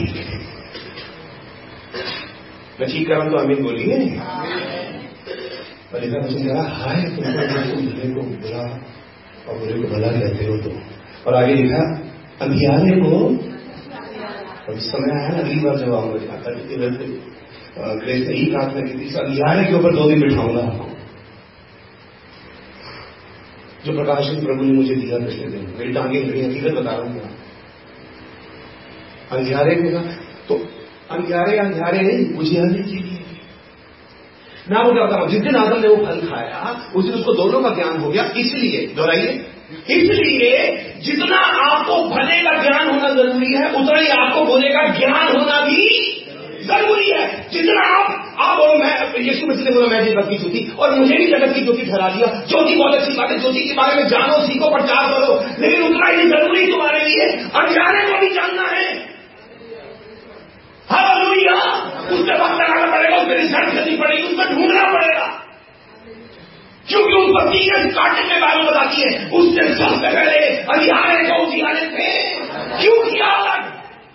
अलग किया अंधियारा खत्म नहीं कर दिया उससे अगर मैं ठीक करूँ तो मेरी आम ने अंधियारा का भी खराब की है। उसने अलग किया है अंधियारे को खत्म नहीं किया। जानो उसके बारे में, ज्योति के बारे में तो जानते हो, उस अंधियारे के बारे में भी जानो। बहुत ज़रूरी है आपके मेरे लिए। लाभ और हानि दोनों के विषय में जानना। यदि वो कह जितनी बातें मेरे लाभ की थी, उनको मैंने हानि मान लिया। क्योंकि जब तक आप हानि मानोगे नहीं, अगर अगर आपने मान ली कि चीज़ को, चलो यार मेरे लिए किसी यूज़ की नहीं है तो अगर कोई, अभी जहाँ पे हमारी संडे को आराधना होती है शाम को तो वो पूरी वो भी क्रिश्चियन कॉलोनी है। लोग वहाँ पे एक नया सिस्टम शुरू हो गया है कि लोगों ने अपने मकान में बिल्डर को देना शुरू कर दिया। अब बिल्डर क्या कह रहा है? उनके मकान को तोड़ के चार मंजिल मकान बना रहा है फ्लैट उस चार में से दो फ्लैट वो उनको देता है जिसकी ज़मीन होती दो वो अपने लिए रखता है, चाहे वो बेचे या किराए पे चला अब इसी बहाने लोगों के टूटे में मकान बन गए, अच्छे बन गए फ़र्स्ट क्लास फर्निशिंग हो गई। तो बाहर कभी पुताई भी नहीं होती थी, उनमें टाइलें लग गई और एक से एक मिलाते हुए मकान बन रहे वहाँ। सबने यही काम शुरू कर दिया वहाँ। अब जब किसी का मकान ऑब्वियसली जब किसी का मकान नया बना है तो वो सोचेगा, इसमें फर्नीचर भी फिर मैं नया रखू या रखू तो जब तक वो टूटा तो वो सारा अपना फर्नीचर वर्नीचर निकाल के ना घर के बाहर रख दिया। तो डाइनिंग टेबल बाहर पड़ी है सोफा बाहर पड़ा है टेबल बहुत सारी चीज़ें बाहर पड़ी है। अब कई बार हम वहाँ से गुजरते हैं शाम को, मैं और मेरी वाइफ भी, मेरी वाइफ भी और देखो, कितनी अच्छी डाइनिंग टेबल इन्होंने बाहर फेंक रखी है। और जो कितना का सोफा मैंने काम कर ठेला वाला तू उठा लेता क्योंकि अब ये तो उठा के लेके जाने वाले नहीं। हाँ वो बोली वो बारिश में कैसे खराब हो रहे हैं। मैंने जिनका है उनको दिक्कत नहीं तुझे भी दिक्कत हो रही है? उन्होंने अपनी तरफ़ से उसको हानि समझ लिया और अब उसकी हानि उसमें आ रहे चौक खाने वाले, उनको इससे कोई मतलब जिस दिन आप को जान जाओगे मेरी किस चीज़ को, आप आप अपने जीवन में जिस चीज़ को हानि समझ लोगे, कल को उसकी हानि हो भी गई, आपको रत्ती भर भी अफसोस नहीं होगा। हालेलुया। हमें मेहनत करता हानि जाने की उसको। बेहतर से चोर ले जाए, कुछ ले जाए, मैंने तो फेंक दी लिस्ट बनाना आज की शाम जब लेटे होगी ना बिस्तर पे आज नहीं तो कल लिस्ट बनाना कौन सी चीज़ आपके लिए इंपॉर्टेंट है कि उसको उसके नुकसान का आपको डर है? एक आदमी को सबसे ज़्यादा किस चीज़ का डर होता है बताओ। सबसे ज़्यादा किस चीज़ की हानि का डरता है वो? सबसे बड़ा हानि किस चीज़ से डरता है मेरे हम्म? अपने शरीर की हानि से। अपने शरीर की हानि से डरता और उसके बाद जो बातें मेरे लाभ की मैंने मसीह के लिए माना कूदा गया कुछ बात नहीं है। अब मैं जीवित नहीं हूँ। मसीह मुझमें है। मैं तो चाहता हूँ कि शरीर को छोड़कर सीधा प्रभु के पास हो तो, तो छोड़ नहीं आज तो कल तो अपन छोड़ेंगे छोड़ेंगे कहीं हर भी वो तो जाने क्या है। अब आप इस बात को जानो कि वो उसको एक बात पता है कि आपकी दृष्टि हानि से ज़्यादा लाभ पर होती है। तो जो लाभ आ रहा है ना सामने, ध्यान समझना जो कह रहा हूँ आपको, जिस बात पे ला रहा वो बेसिकली लाभ नहीं मेरे पीछे दोहराओ एक हथियार है। वो हथियार बंदूक के रूप में नहीं आएगा, वो तलवार तीर के रूप में नहीं आएगा, वो बड़ी प्रेजेंट एक ऑफ़र के रूप में आएगा। और आप अट्रैक्ट हो जाओगे।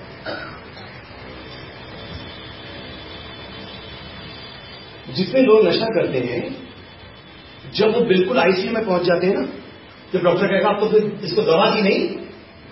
तब वो भी, तब वो भी याद करता है। उस पहले छुट्टे को जब मारा था उसने, क्योंकि वो फ्री में मिला था। अभी मैं कहीं जवानों के लिए में प्रचार कर रहा था और मैं एक बात कह रहा था, मैंने कहा, मैंने मैंने कहा, एक चीज़ मैंने जीवन में बड़ी अजीब देखी, कि एक व्यक्ति मान लो कोई किसी को शराब पीने की आदत पड़ जाए, उदाहरण दे रहा हूँ। आप उसे कहीं किसी दूर रेगिस्तान में अकेला छोड़ दो, जहाँ दूर दूर तक ना पेड़, ना पानी, ना पौधा, ना आदमी। उसे सुबह सुबह छोड़ के आप घर आ जाओ, रात को पी के आ जाएगा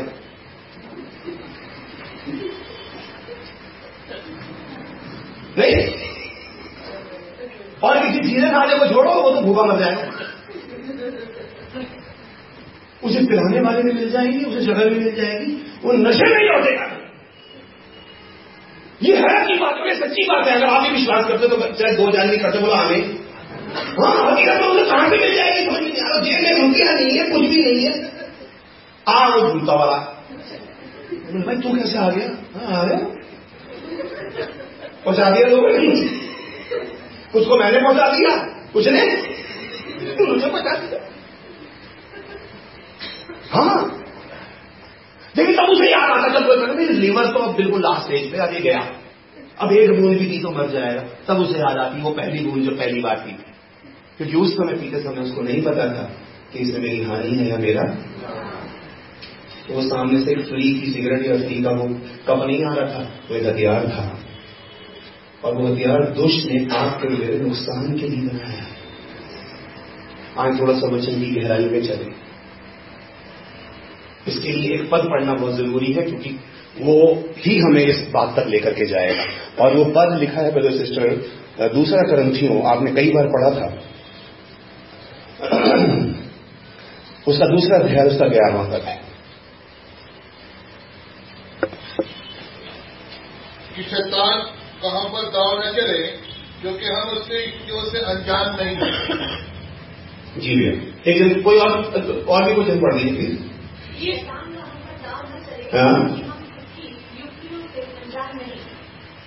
कि शैतान का हम पर दाव ना चले क्योंकि हम उसकी युक्तियों से अभी तो थोड़ा सा टुकड़ों में पढ़ेंगे अगर हम उसकी युक्तियों से अनजान होते तो उसका हम पर दाव और उसका दाव हम पर इसलिए नहीं चल रहा क्योंकि हम उसकी युक्तियों से अब अगर मैं आपसे पूछूँ कि आप उसकी युक्तियों को जानते हैं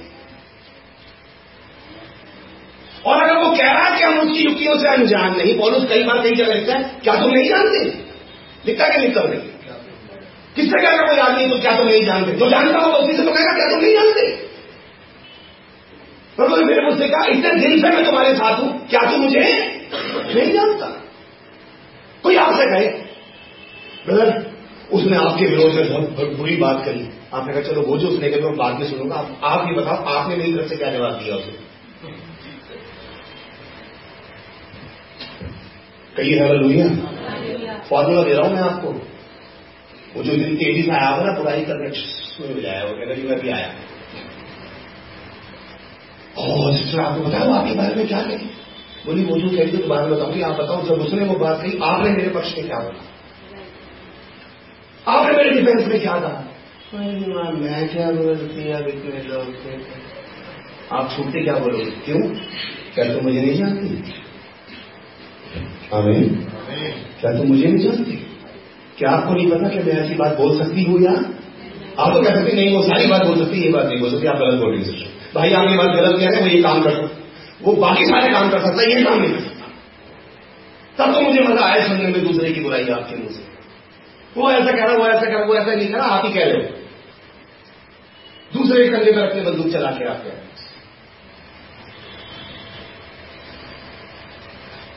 मेरे साथ मिलकर कहो बदल से युक्तियों अब ये युक्तियों की लिस्ट बहुत लंबी है। और पॉलिस इस बात से बहुत मैं सोचता हूँ उसको बहुत भरोसा है उस मंडली के ऊपर जो आत्मा से ऊपर कलीसिया है कि वो सब के सब उन युक्तियों को जानते हैं। तभी तो उनसे कह है? हम उन युक्तियों से क्योंकि उसने वो सारी युक्तियाँ पढ़ाई नहीं होंगे अब आपकी और मेरी हानि करने के अंदर सारी बातें नहीं एक या दो बातें बताऊँगा आज की शाम में। आपकी मेरी हानि करने के अंदर शैतान युक्तियों का उपयोग करेगा और आपकी और मेरी हानि के लिए, जिस तरह मैंने वहाँ जहाँ से शुरू की थी, वहीं मैं आपको लेकर के आ रहा हूँ, सबसे बड़ी उसकी एक युक्ति है, मेरे साथ मिलकर दोहराना प्रभु के बच्चों, रिश्तों में दूरी। ये क्या है? ये आपका मेरा सबसे बड़ा नुकसान है। इसलिए वो हमारे रिश्ते किसी ऐसे लोगों से जोड़ता है कि हम अपने रिश्तों को तोड़ देते हैं। रिश्ते हमेशा पौधों की तरह होते हैं, उन्हें सींचना संभालना पड़ता है वरना पौधों की तरह रिश्ते भी मर जाते हैं। उनको ताज़ा रखना पड़ता है, उन्हें खाद बहुत सब देनी पड़ती है। रिश्ते वाकई पौधों की तरह होते हैं ये कहने से नहीं होता कि आपसे हमारा रिश्ता है। वो एक मरा रिश्ता भी हो सकता है। वो एक नाम का रिश्ता हो सकता है। और ये उसकी बहुत बड़ी युक्ति है। अब उसको चाल को क्या करना है? उसने क्या करना है? मेरे साथ बोलो, मेरी हानि। अब मेरी हानि किसमें है कि जब मेरे अपने मुझसे दूर हो जाए? अभी किसी ने जो बहुत खूबसूरत वीडियो भेजा था, मैंने कई लोगों को फॉरवर्ड भी किया। और कह रहे, आप कितनी आयु जिएँगे? उसके उसने दस पॉइंट लिखे थे इन दस बातों पर निर्भर करता है। और उसने उसमें लिखा, सबसे नंबर वन पर है कि आपके अपने या आपकी चिंता करने वाले इस संसार में कितने हैं? कि अगर आपको आधी रात को भी ज़रूरत पड़ जाए तो आपके एक फ़ोन पे कितने हैं जो चल के आएँगे? आपको आधी रात को एक दस हज़ार रुपए की ज़रूरत पड़ जाए तो आपको पता है कौन है जो बिगड़ सवाल पूछे मुझे दे देगा। और कई लोगों ने बाहरी दुनिया की वजह से अंदर के रिश्ते कब के खो दिए आमेन। इसलिए वो बाहर की चमक धमक तो है, अंदर सब खोखला है। बहत्तर तक राज़ी नहीं एक दूसरे से। एक छत के नीचे रहकर भी एक दूसरे से बात नहीं हो रही और हो रही तो मतलब ही बात हो रही है। और ये उसकी एक बहुत बड़ी युक्ति है जिसमें उसने उस हथियार को चला के हमारी एक हानि की योजना बनाई है। प्रेज द लॉ वो कभी नहीं चाहेगा। अभी भाई नहीं जब ड्राइव करके आए तो उन्होंने ड्राइव करते करते एक बात कही कि लोगों के दिमाग में बात है, भैया के वचन में लिखा है जहाँ कहीं दो या तीन। मेरे नाम में इकट्ठा हो गया अब ये बात शैतान भी जानते कि जहाँ दो या तीन प्रभु के नाम में इकट्ठा होगा वहाँ प्रभु आ जाएगा। इसलिए हमेशा एक कोशिश करेगा, दो या तीन भी कभी उसके नाम में इकट्ठे न हो पाए। अब इसके लिए हथियार चलाना है। क्योंकि दो या तीन के अध्ययन समझना बात की गंभीरता को पकड़ जाओगे, मुझे विश्वास है। क्योंकि दो या तीन के इकट्ठे होने में दो या तीन का फ़ायदा है। हमें हमारा लाभ किसमें कि हम चाहे दो या तीनों, लेकिन प्रभु के नाम में हम अब इसके खिलाफ उसको हथियार चलाना, अब हथियार ऐसा नहीं कि हमारे बीच में वो कोई मतभेद डाल देगा या फूट डाल देगा। आप कहेंगे जैसे आज ग्रेस सिस्टर रही थी कि भैया हमने क्या कहते हैं, अपना पासिंग प्रेयर रखी, पता नहीं कितनों को उसने बोला होगा। अब कई लोगों ने कहा हाँ सिस्टर, हम आएँगे।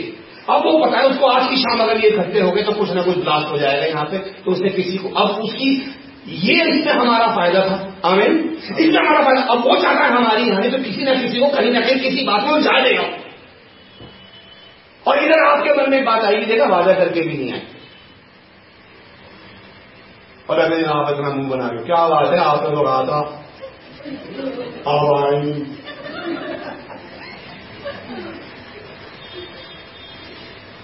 एक बहुत पुराना शेर है उर्दू का।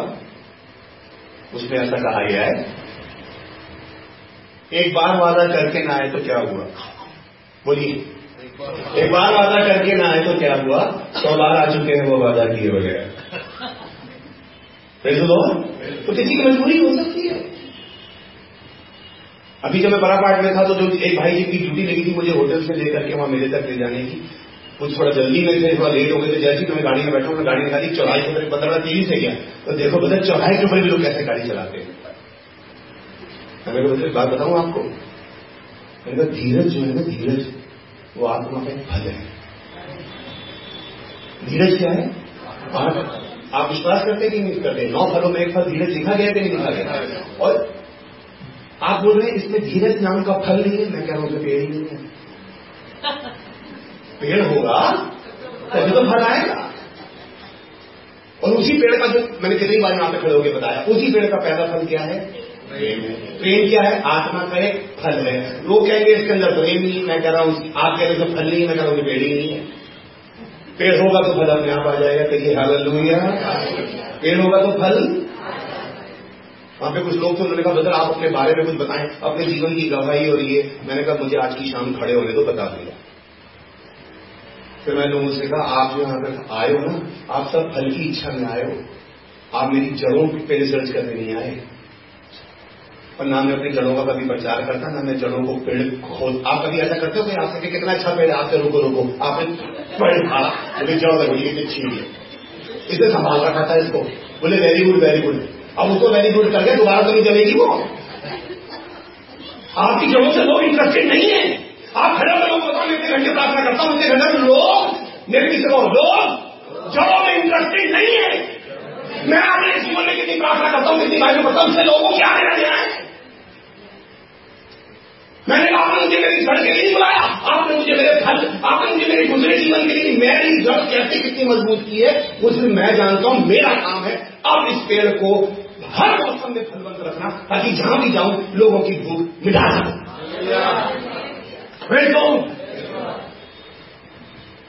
और लोगों का और वहीं खड़ो के मैंने बताया, आज को भी ये बात बता रहा हूँ। अगर आज मैं यहाँ खड़ा हूँ, मेरा फ़ायदा किसमें है? मेरा फ़ायदा यहाँ पे आके तब है जब मेरे आने से आपका फ़ायदा हो। मेरे आने से मेरा फ़ायदा तब है। जब आपका आपका कोई फ़ायदा तो मेरे आने का फ़ायदा होगा? हम अपने आप को चमका रहे हैं। हम अपने आप को पॉलिश कर रहे हैं। लोगों के बीच में खड़े होकर पता नहीं बाबा लूटते हैं तालियाँ सुनने के लिए हम बड़े मरे जा रहे हैं। लेकिन मैं कह रहा हूँ, प्रभु में किसी की मेहनत से, किसी की, मैं सोचता हूँ उसकी जद्दोजहद से, उसकी मशक्कत से, मान लो, हम फल बन गए इससे पहले पद पढ़ो। देखो बीच में आ गई ये बात इसलिए बता रहा हूँ। हालाँकि इसका इस बात से कोई लेना देना है नहीं। यही दूसरा क्रम से निकालो। उसका नौवा अध्याय का दसवां पद है। बेटा कोई इस गिलास में जरा पानी डाल दो प्लीज़ दूसरा क्रम से नौ का दस आराम से। अतः जो बोलने वाले नहीं इसलिए आपसे करेक्ट करा। जो बोलने वाले को माइक नहीं, जो बोलने वाले को जी जी जो बोलने वाले को बीज और भोजन के लिए वही आज तुम्हें के लिए बोलो मुझे। मैंने आपको बहुत साल पहले की बात बताई। आप प्रभु के पास हल्की लाल करने जाएँगे, प्रभु आपके हाथ में बीज पकड़ा। दूसरा स्वभाव है। साथ में लिखा वो तुम्हें वो तुम्हें बीज देगा। जब बाइबल में तुम्हें बीज देगा तो तुम तुम सोच ही रहे कि जाओगे फल के लिए प्रभु भूख लग रही है फल। प्रभु मुझे खाना है अनार प्रभु करे पकड़ा अनार का बीज। बोले बीज? इसका क्या करूँगा? प्रभु कहते बेटा इस बीज के अंदर पूरा पेड़ है जड़ भी है तना भी है डालिया भी है पत्ते भी है फूल भी है फल भी है। और उस फल के अंदर पता नहीं कितने बीज हैं। जो इसी बीज में छिपे इसलिए आपको शुरू में क्या बोला वचन सुनने के लिए नहीं, बल्कि जिस तरह की स्त्री उस बीज को अपने अंदर ग्रहण करती है, वो मुझे बीज को ग्रहण करना है। प्रभु, आपको वचन जो है, वो बीज के रूप में देगा। आपको बस एक गर्भ धारण करना है उसका। You have to become pregnant आज यू आर और अपनी में एक हार्टली में कैंडिडेट वो तुम्हें बीज देगा। और जिस तरह किसी बीज को ग्रहण करती है आपको जिसको ग्रहण करना मेरी बहने बेटी आया बैठी इस बात को पवित्रता में समझना कि उस बीज को अंदर लेकर के फिर वो गर्भ अगर हो जाएगा सारी दुनिया को नज़र आ जाएगा। और थोड़ा और आपको गहराई में लेकर के जाऊँ दिक्कत बीज ग्रहण करने में नहीं है डिफिकल्टी डिलीवर करने में होती है। और हम इतने अकल के मारे होते हैं कई बार इधर आज शाम की मीटिंग में बीज लिया कल शाम की मीटिंग में दूसरों को दे दिया। इधर से बीज आया देखा तो तेरे को क्या मिला? जैसे प्रभु ने मुझे वचन दिया है भी दिया। दूसरों को सुना दूसरों को नहीं ये बीज है इसको ग्रहण कर अंदर। साफ़ लिखा वो तुम्हें बीज देगा। और अगर आप अपने आप को फल समझ लो तो धन्यवाद दो। मैं प्रभु का शुक्र करता हूँ अपने फल देने के लिए अगर आप एक फल हैं तो मैं प्रभु का दास होने के नाते और आपका भाई होने के नाते बता रहा हूँ, आप सबके अंदर वो बीज ऑलरेडी मौजूद है। अगर आप फल हो तो बीज आप में है में अगर आप फल हो तो आपके अंदर बीज है। अब आपका क्या काम है उस फल को समझाना नहीं, उस बीज को बोना। उस बीज को बोना है तभी तो प्रभु ने कहा ताकि तुम जाकर फल लाओ। प्रभु मैं तो खुद फल बन गया। तू तो फल कब आएगा कि जब तू अपने बीज को बोएगा। तू अपने बीज को बचाना तो खुद ही फल फल पर चमकता जाना जब तेरे को पॉजिटिव वाह वाह वाह तालियाँ बज रही वाह देखवा तो कितने लोगों ने बिता दी कितने फ़ोटो खिंचवाई कितने माला बनाई माला पहनाने के लिए तुझे फल नहीं बनाया तुझे फल लाने के लिए फल बनाया। और उत्पत्ति की किताब ये बताती है कि हर को उसने ऐसा बनाया कि उसका बीज उसी में होता है। इसी लिखा है अच्छा पेड़ अच्छा फल लाता है। अगर जो एक अच्छा फल है तो एक अच्छा पेड़ भी बन जाए। हमारी जर्नी पेड़ से फल बनने की नहीं है फल से पेड़ बनने की है। इसी प्रभु तुझे बीज देगा ये बीज लेना इसे बोले और इसमें इतने अनार आएँगे तू भी खा दूसरों को भी खिला दिक्कत क्या है कि हम इंतज़ार नहीं कर पाते वो नौ महीने कर होने का? उन्होंने कहा आज मिल गई कोई बात? फटाफट फटे से कहीं और चिपका दू। ओ, आज के वचन में अगर वो आ जाती ना, क्या वचन था उसके लिए? भाई, हर वचन मेरे लिए है। प्रभु आज भी इतने साल खड़े होने के बाद ये सोचता हूँ, प्रभु क्या प्रभु कह जो उनको सुनाएगा, तू भी सुन। एक मुँह से बोलेगा और दो कान से खुद ही सुनेगा वो। इसलिए आज भी प्रभु के अनुग्रह से हर प्रचार रिकॉर्ड करता हूँ। दूसरों के लिए नहीं पर ट्रेन में जाऊँगा सुनता हुआ जाऊँगा पूरा कुछ। क्योंकि समय प्रभु इस बात से बात कर रहा है। हालेलुया विश्वास करते हैं तो कहीं आमीन। वो तुम्हें बीच देगा मेरी हानि किसमें है। ये दुष्ट बहुत अच्छे से जानता है।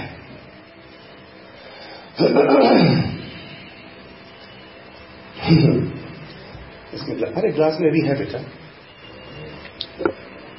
अब फल लाने के लिए क्या करना पड़ेगा? उस बीज को? बोना पड़ेगा। और बाइबल में ऐसे लिखा बोना लिखा बीज जब तक भूमि पे गिर के ज़ोर से बोलिए। मरने का मतलब है गिरना बंद हो जाता है। ये बहुत आसान है कहना। प्रभु को महिमा मिले। भाई को महावी करेगा ज़ोर से बोलना। प्रभु को महिमा मिले।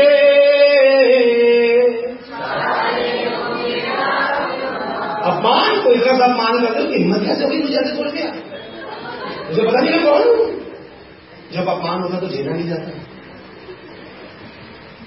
तो भाई सीधों के साथ हम सीधे और टेढ़ों के साथ हम तो ये गाना कल से गाना बंद करो चर्च में। मैं सच कह रहा हूँ। अपमान कहाँ मिलता है? जरा सा किसी ने कुछ विरोध में बोल दिया। ओए होए होए हमारे मुँह से तो बदलो हम तेरा बेड़ा गला को तेरा सत्यानाश हम इंतज़ार करते हैं दूसरों के नुकसान का। ये कहना बहुत आसान है।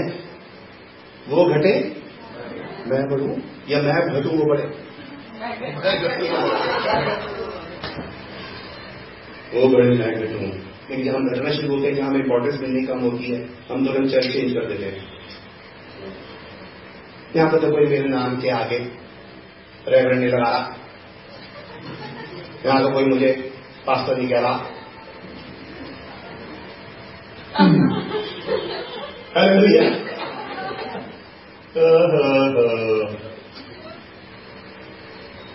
तो जीवन भर फल बना रहेगा और एक दिन ऐसी रखे रखे इस फल में कीड़े भी लगेंगे, जिसे जिसका नाम कोई स्वाद नहीं पाएगा, जिससे नाम किसी की भूख मिटेगी। प्रेज द लॉर्ड आज तो थोड़े से तेरी ताजगी को देख के लोग चमका भी रहे हैं। आप देखना कभी फल वाले की दुकान पे जाके तो थोड़े दिन तक ताजे रहते हैं उसको वो फिर कुछ चमका के थोड़ा रखता है। लेकिन चार दिन के बाद जब वो बिल्कुल बेकार हो जाते हैं फिर जाते हैं कूड़े की टोकरी में। क्या करें? फल तो था आमीन। किसी काम नहीं आया। शायद आपको ये बात समझ में आ जाए कि उसने क्यों बोला? मुझे एक ही तोड़ा दिया था वही बो देता। एक फल में अगर एक ही बीज था उसे बो देता उसे पेड़ बनाना पड़ता जब वो पढ़ना सिस्टर जो आप पढ़ रहे थे कि वो तुम्हें बीज देगा जरा वो एक उसको वो बड़ी इंटरेस्टिंग जरा पढ़ना। यहाँ पे भी लिखी होगी। हाँ यहाँ भी लिखी है जरा आप पढ़िए। अतः जो बोने वाले को बीज और भोजन के लिए रोटी देता जी। वह बीज देगा हम्म। और उसे उसे बीज तुम्हें देगा तुम सिर्फ़ उसे बोना वो उगे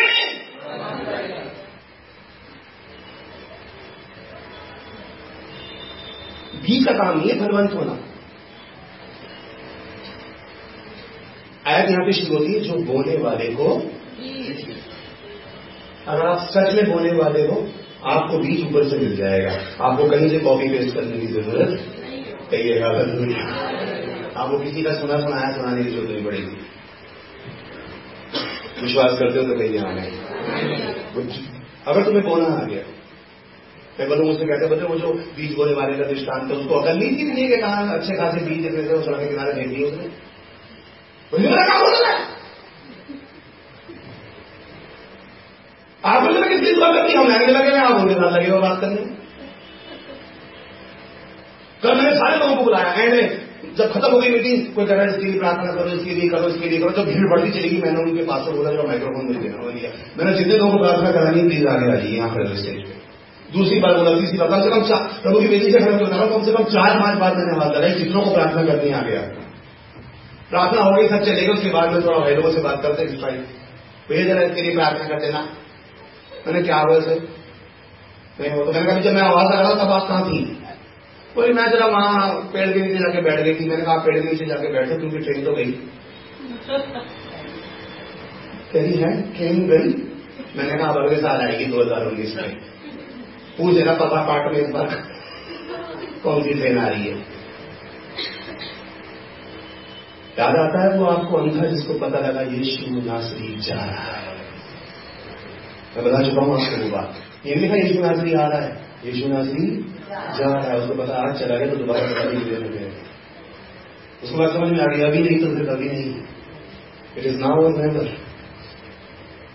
जब मैं इतनी ज़ोर से वहाँ से आह्वान दे रहा हूँ, वो भी उस दिन बाइबल बताती है, सातवें अध्याय में होना में पर्व का आखिरी दिन था, और उस समय वहाँ पे सिस्टम भी नहीं होते थे। दिखा उसने चिल्ला के कहा यदि कोई प्यासा है।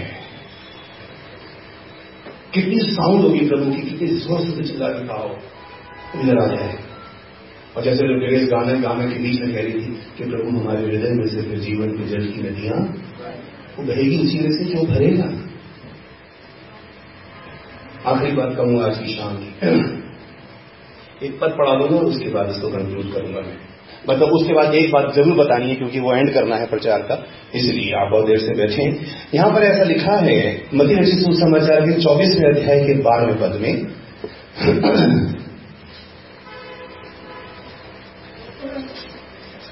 मध्य रचित सुसमाचार अध्याय चौबीस पद बारह अधर्म के बढ़ने से बहुतों का प्रेम ठंडा पड़ जाएगा।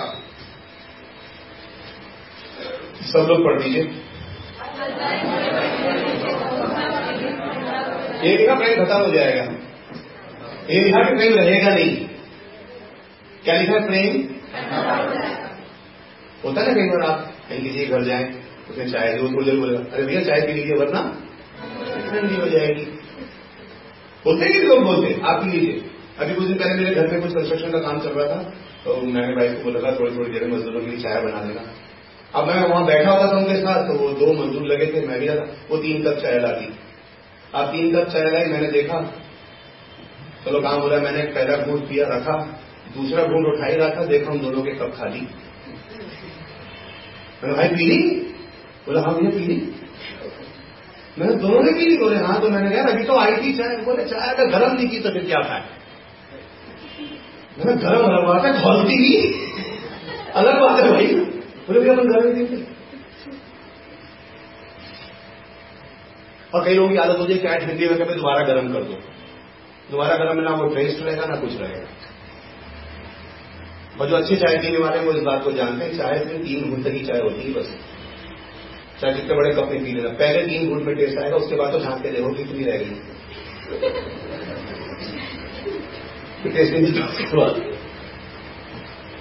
आज भाई अनुपम इस बात को सोच रहे थे कि वो समय था, जब इतने कम से कम बीस बाईस साल पहले हम लोग जब इकट्ठा होते थे तो इतने बड़े कप में सिस्टर ड्रेस वगैरह मर्सी बैठी है वो हमारी बड़ी, चाय माते भैया का कप अलग है। आज उसने वही उसको बोला, लगे उसका बड़ा कप लाया। मैंने कहा, भाई छोटा ना क्यों? क्या हो गया आपको? मैंने कहा, मेरी उम्र बड़ी हो गई, कब छोटा हो गया तीन घुट चाय पीते हैं भाई। यहाँ पर ऐसा ही लिखा ब्रदर सिस्टर के प्रेम मर जाएगा। लिखा है प्रेम सब बोलो। प्रेम का ठंडा होना बहुत बड़ी हानि है। आज की शाम में क्या सीखे लाभ दुष्ट को है आपकी हानि किसने है। वो जो कल आपके प्यार की डींगे मारता था, आज उसका प्यार? ठंडा हुआ नहीं गया ठंडा किया गया। ये हथियार था जिससे आपकी सबसे बड़ी हानि हो गई। और वो ठंडा इसलिए भी हो गया क्योंकि कुछ तो मौसम की वजह से ठंडी हो गई चाहे कुछ आपने ठंडी होने दी? कितने लोग पकड़ पाए मैंने क्या कहा? अगर मेरी चाय रखे रखे ठंडी हो गई, इसमें कसूर मौसम का था या मेरा था बताओ? सोच के बोलना। जितना जिम्मेदार मौसम है, उतना उसके ठंडे होने में जिम्मेदार। अगर आपके मेरे बीच का प्रेम नहीं ठंडा पड़ रहा है तो जितनी जिम्मेदार मैं हूँ, उतने जिम्मेदार आप भी अदरनी के बढ़ने से पौधों का प्रेम। तो उनके बीच में प्रेम रहेगा तो सही। खत्म नहीं होगा, ठंडा प्रेम। और ये चीज़ है कि ऐसी एक बार ठंडी हो गई तो फिर किसी आँच पे गर्म नहीं की जा सकती। इसको गर्म करने की कोई आँच नहीं।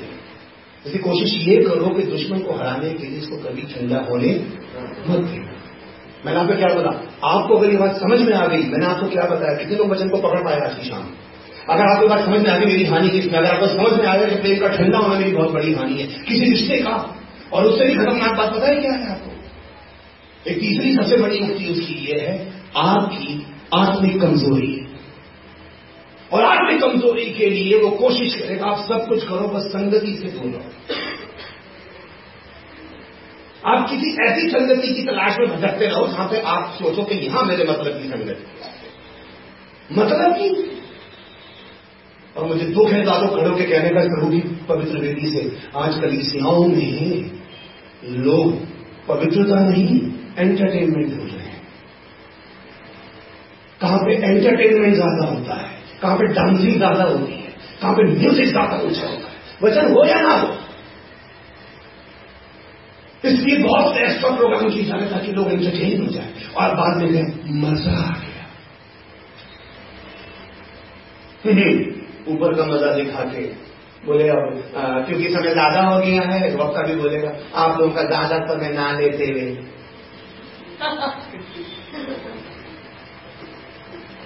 लोग कहेंगे वेरी गुड अच्छा हुआ कैसे खत्म कर दिया।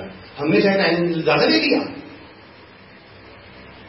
इतने मालूम में वहाँ मुझे बिल्कुल भी नहीं बोला, बोले, आपके पास एक घंटा है। और डेली मैंने पौने दो घंटे बिठाया सबको तो एक बार भी मुझसे लिखा कि, भैया आपने ज़्यादा टाइम बोले। नहीं। आखिरी दिन बहुत लोगों ने मुझसे कहा, आप और बोलते तो हम और बैठे रहते। मैंने कहा, आप लोगों का गला भी बोलने लायक मत बनाओ मुझे। दोबारा उनसे कहें दोबारा सबका नाम ले लेना इस प्रचारक का नाम मत लेना किसको ना बना देना कहीं। मैंने लोगों ने भी घर जाना है, मुझे भी जाना है। लेकिन मैं आपको क्या बता प्रभु का भवन एंटरटेनमेंट का क्लब नहीं है। जब तू यहोवा के भवन में जाए, सावधानी से चलना। मैं कह रहा हूँ, आपकी ड्रेस बता देगी कि आप किस लिए आए हो, चर्च में? किस मूड से आए हो? क्या देखने आए हो और क्या दिखाने आए भरी पड़ी है से डिस्प्ले काउंटर बने। हैं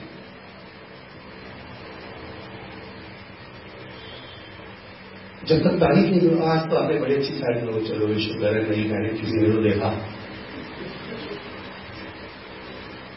ये सारी अनुभव की बातें हैं आप सभी इस बात से गुजर रहे हो। और फिर हम सोचते हैं, ये क्या है? एक ऐसा लाभ है लाभ में इतना कि आपने ढूंढा कि किसने मेरी तारीफ़ की, वचन का एक कम भी आपके अंदर नहीं जाने दिया उसने हालेलुया जिससे शायद आपका जीवन बदल जाता और अगली बार आप और थोड़े दीन और नम्र होकर वचन सुनने के लिए कलीसिया में आते। वो चाहेगा सब कुछ करो बचे बीज ना चला जाए अंदर। आमीन सब कुछ हो जाए, बीज ना जाए और बीज के लिए आते कितने? बीज और अभी हमने सीखा। बीज देखा किसको? आप हम बोने वाले बन जाए। हालेलुया आनंदित आज आप हम बोने वाले बन जाए से लेकिन मुझे आयत पूरी करनी है, इस आयत में लिखा है, जितने गलत लगाना जितने हथियार मेरी हानि के लिए बनाए जाए।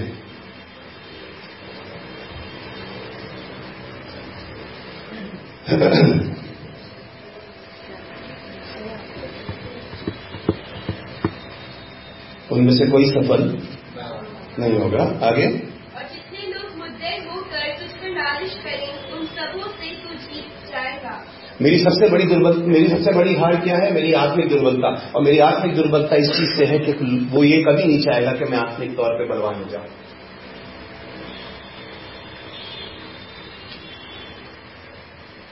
यहाँ पर लिखा है वो तेरे पे प्रबल नहीं होंगे। क्यों? अब तो और वचन को पकड़ गए। क्यों प्रबल नहीं होंगे वो हथियार क्योंकि तुझे समझ में आ गया कि तेरा लाभ किसमें है और तेरी वो कहेंगे, आपका तो ये चला गया। इसको मेरे जाने दो बदर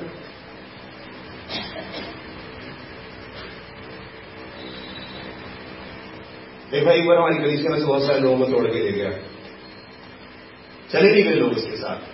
सबने उससे कहा, भैया, इतने साल आपने मेहनत की, देखो वो चला गया। ना क्या हो जाने दो। मेरा क्या नुकसान है? मैं तो कल भी वहीं खड़ा था, आज भी वहीं खड़ा हूँ। मैंने कहा, आपने सीटियाँ देखी हैं? बोला हाँ भैया सीटियाँ देखी। मैंने कहा, मिलती है सीटियाँ? कहा, मिलती है? समुद्र के? यहाँ मिल जाएगी, आप चलते जाओ कभी आप जितने बीच पे गए वहीं सीटियाँ मिल जाएँगी आपको। तो मैंने कहा, भाई, सीटियाँ किनारे से कौन उठाकर भागा?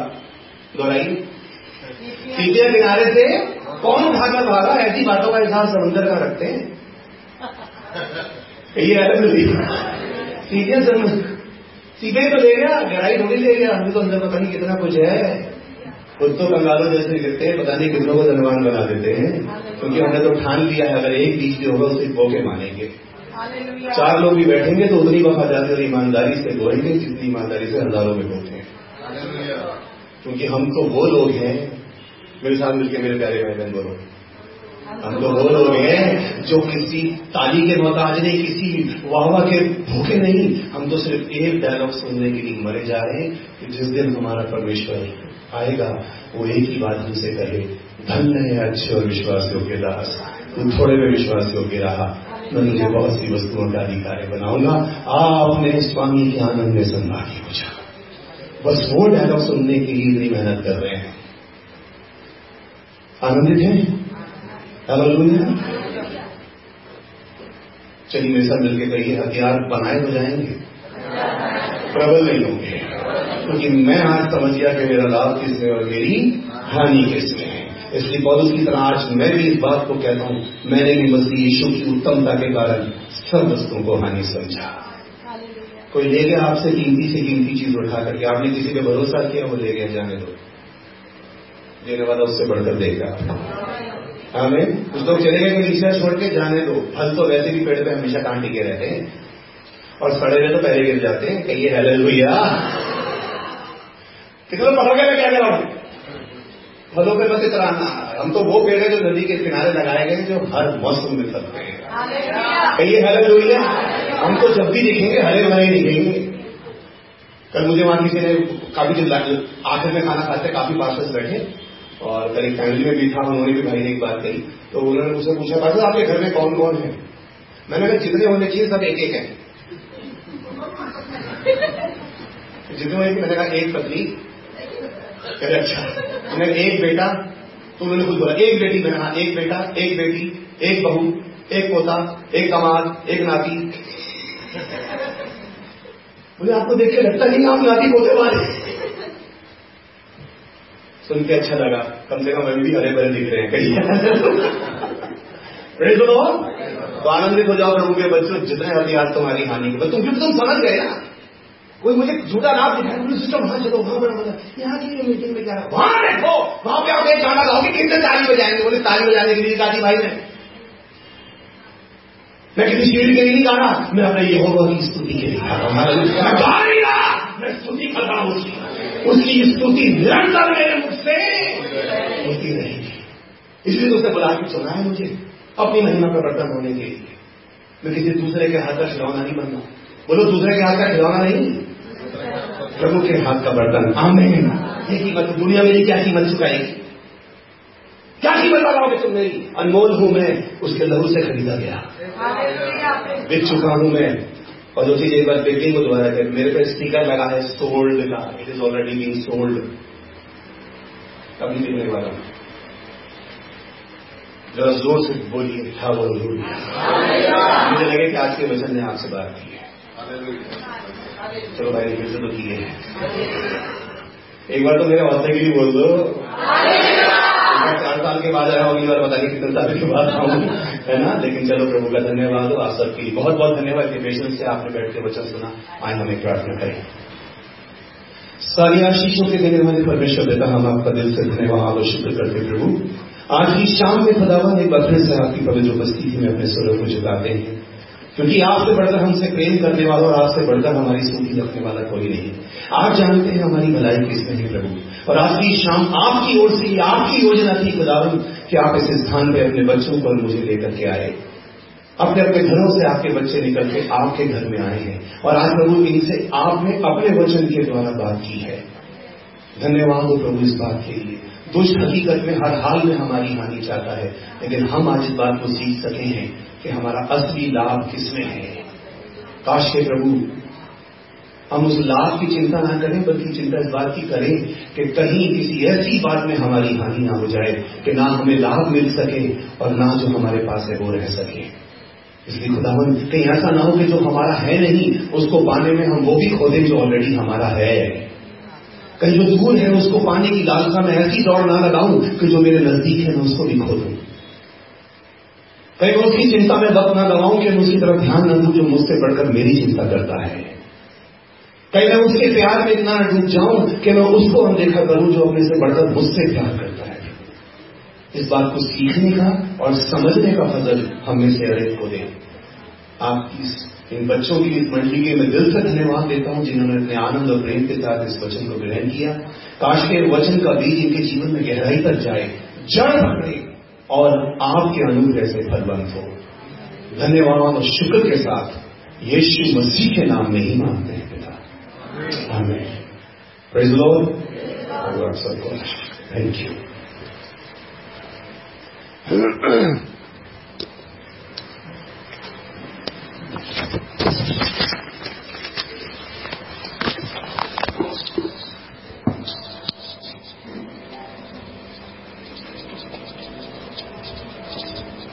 आप सभी का एक बार इधर से मैं धन्यवाद देता हूँ और मुझे इनके बाद मैं नहीं सोचता कि कुछ बोलना है आगे पीछे। और मैं सिर्फ़ यही कहता हूँ कि जो चीज़ आपने सुना और सीखा है तो आप अवश्य रूप से फल लाएँगे। और प्रभु कहता है, बहुत आयत का फल प्रभु की ओर से होता है। तो खिंचने और बढ़ाने वाला प्रभु है। मैं चाह, मैं चाहता हूँ कि अंतिम गीत गाएँगे, उस समय हम भेंट उठा ली जाएगी। और क्वार से रिक्वेस्ट करूँगा कि गीत हम सब मिल करके सबको आता है वो अपनाएँगे। यीशु मसीह तेरे जैसा कोई नहीं।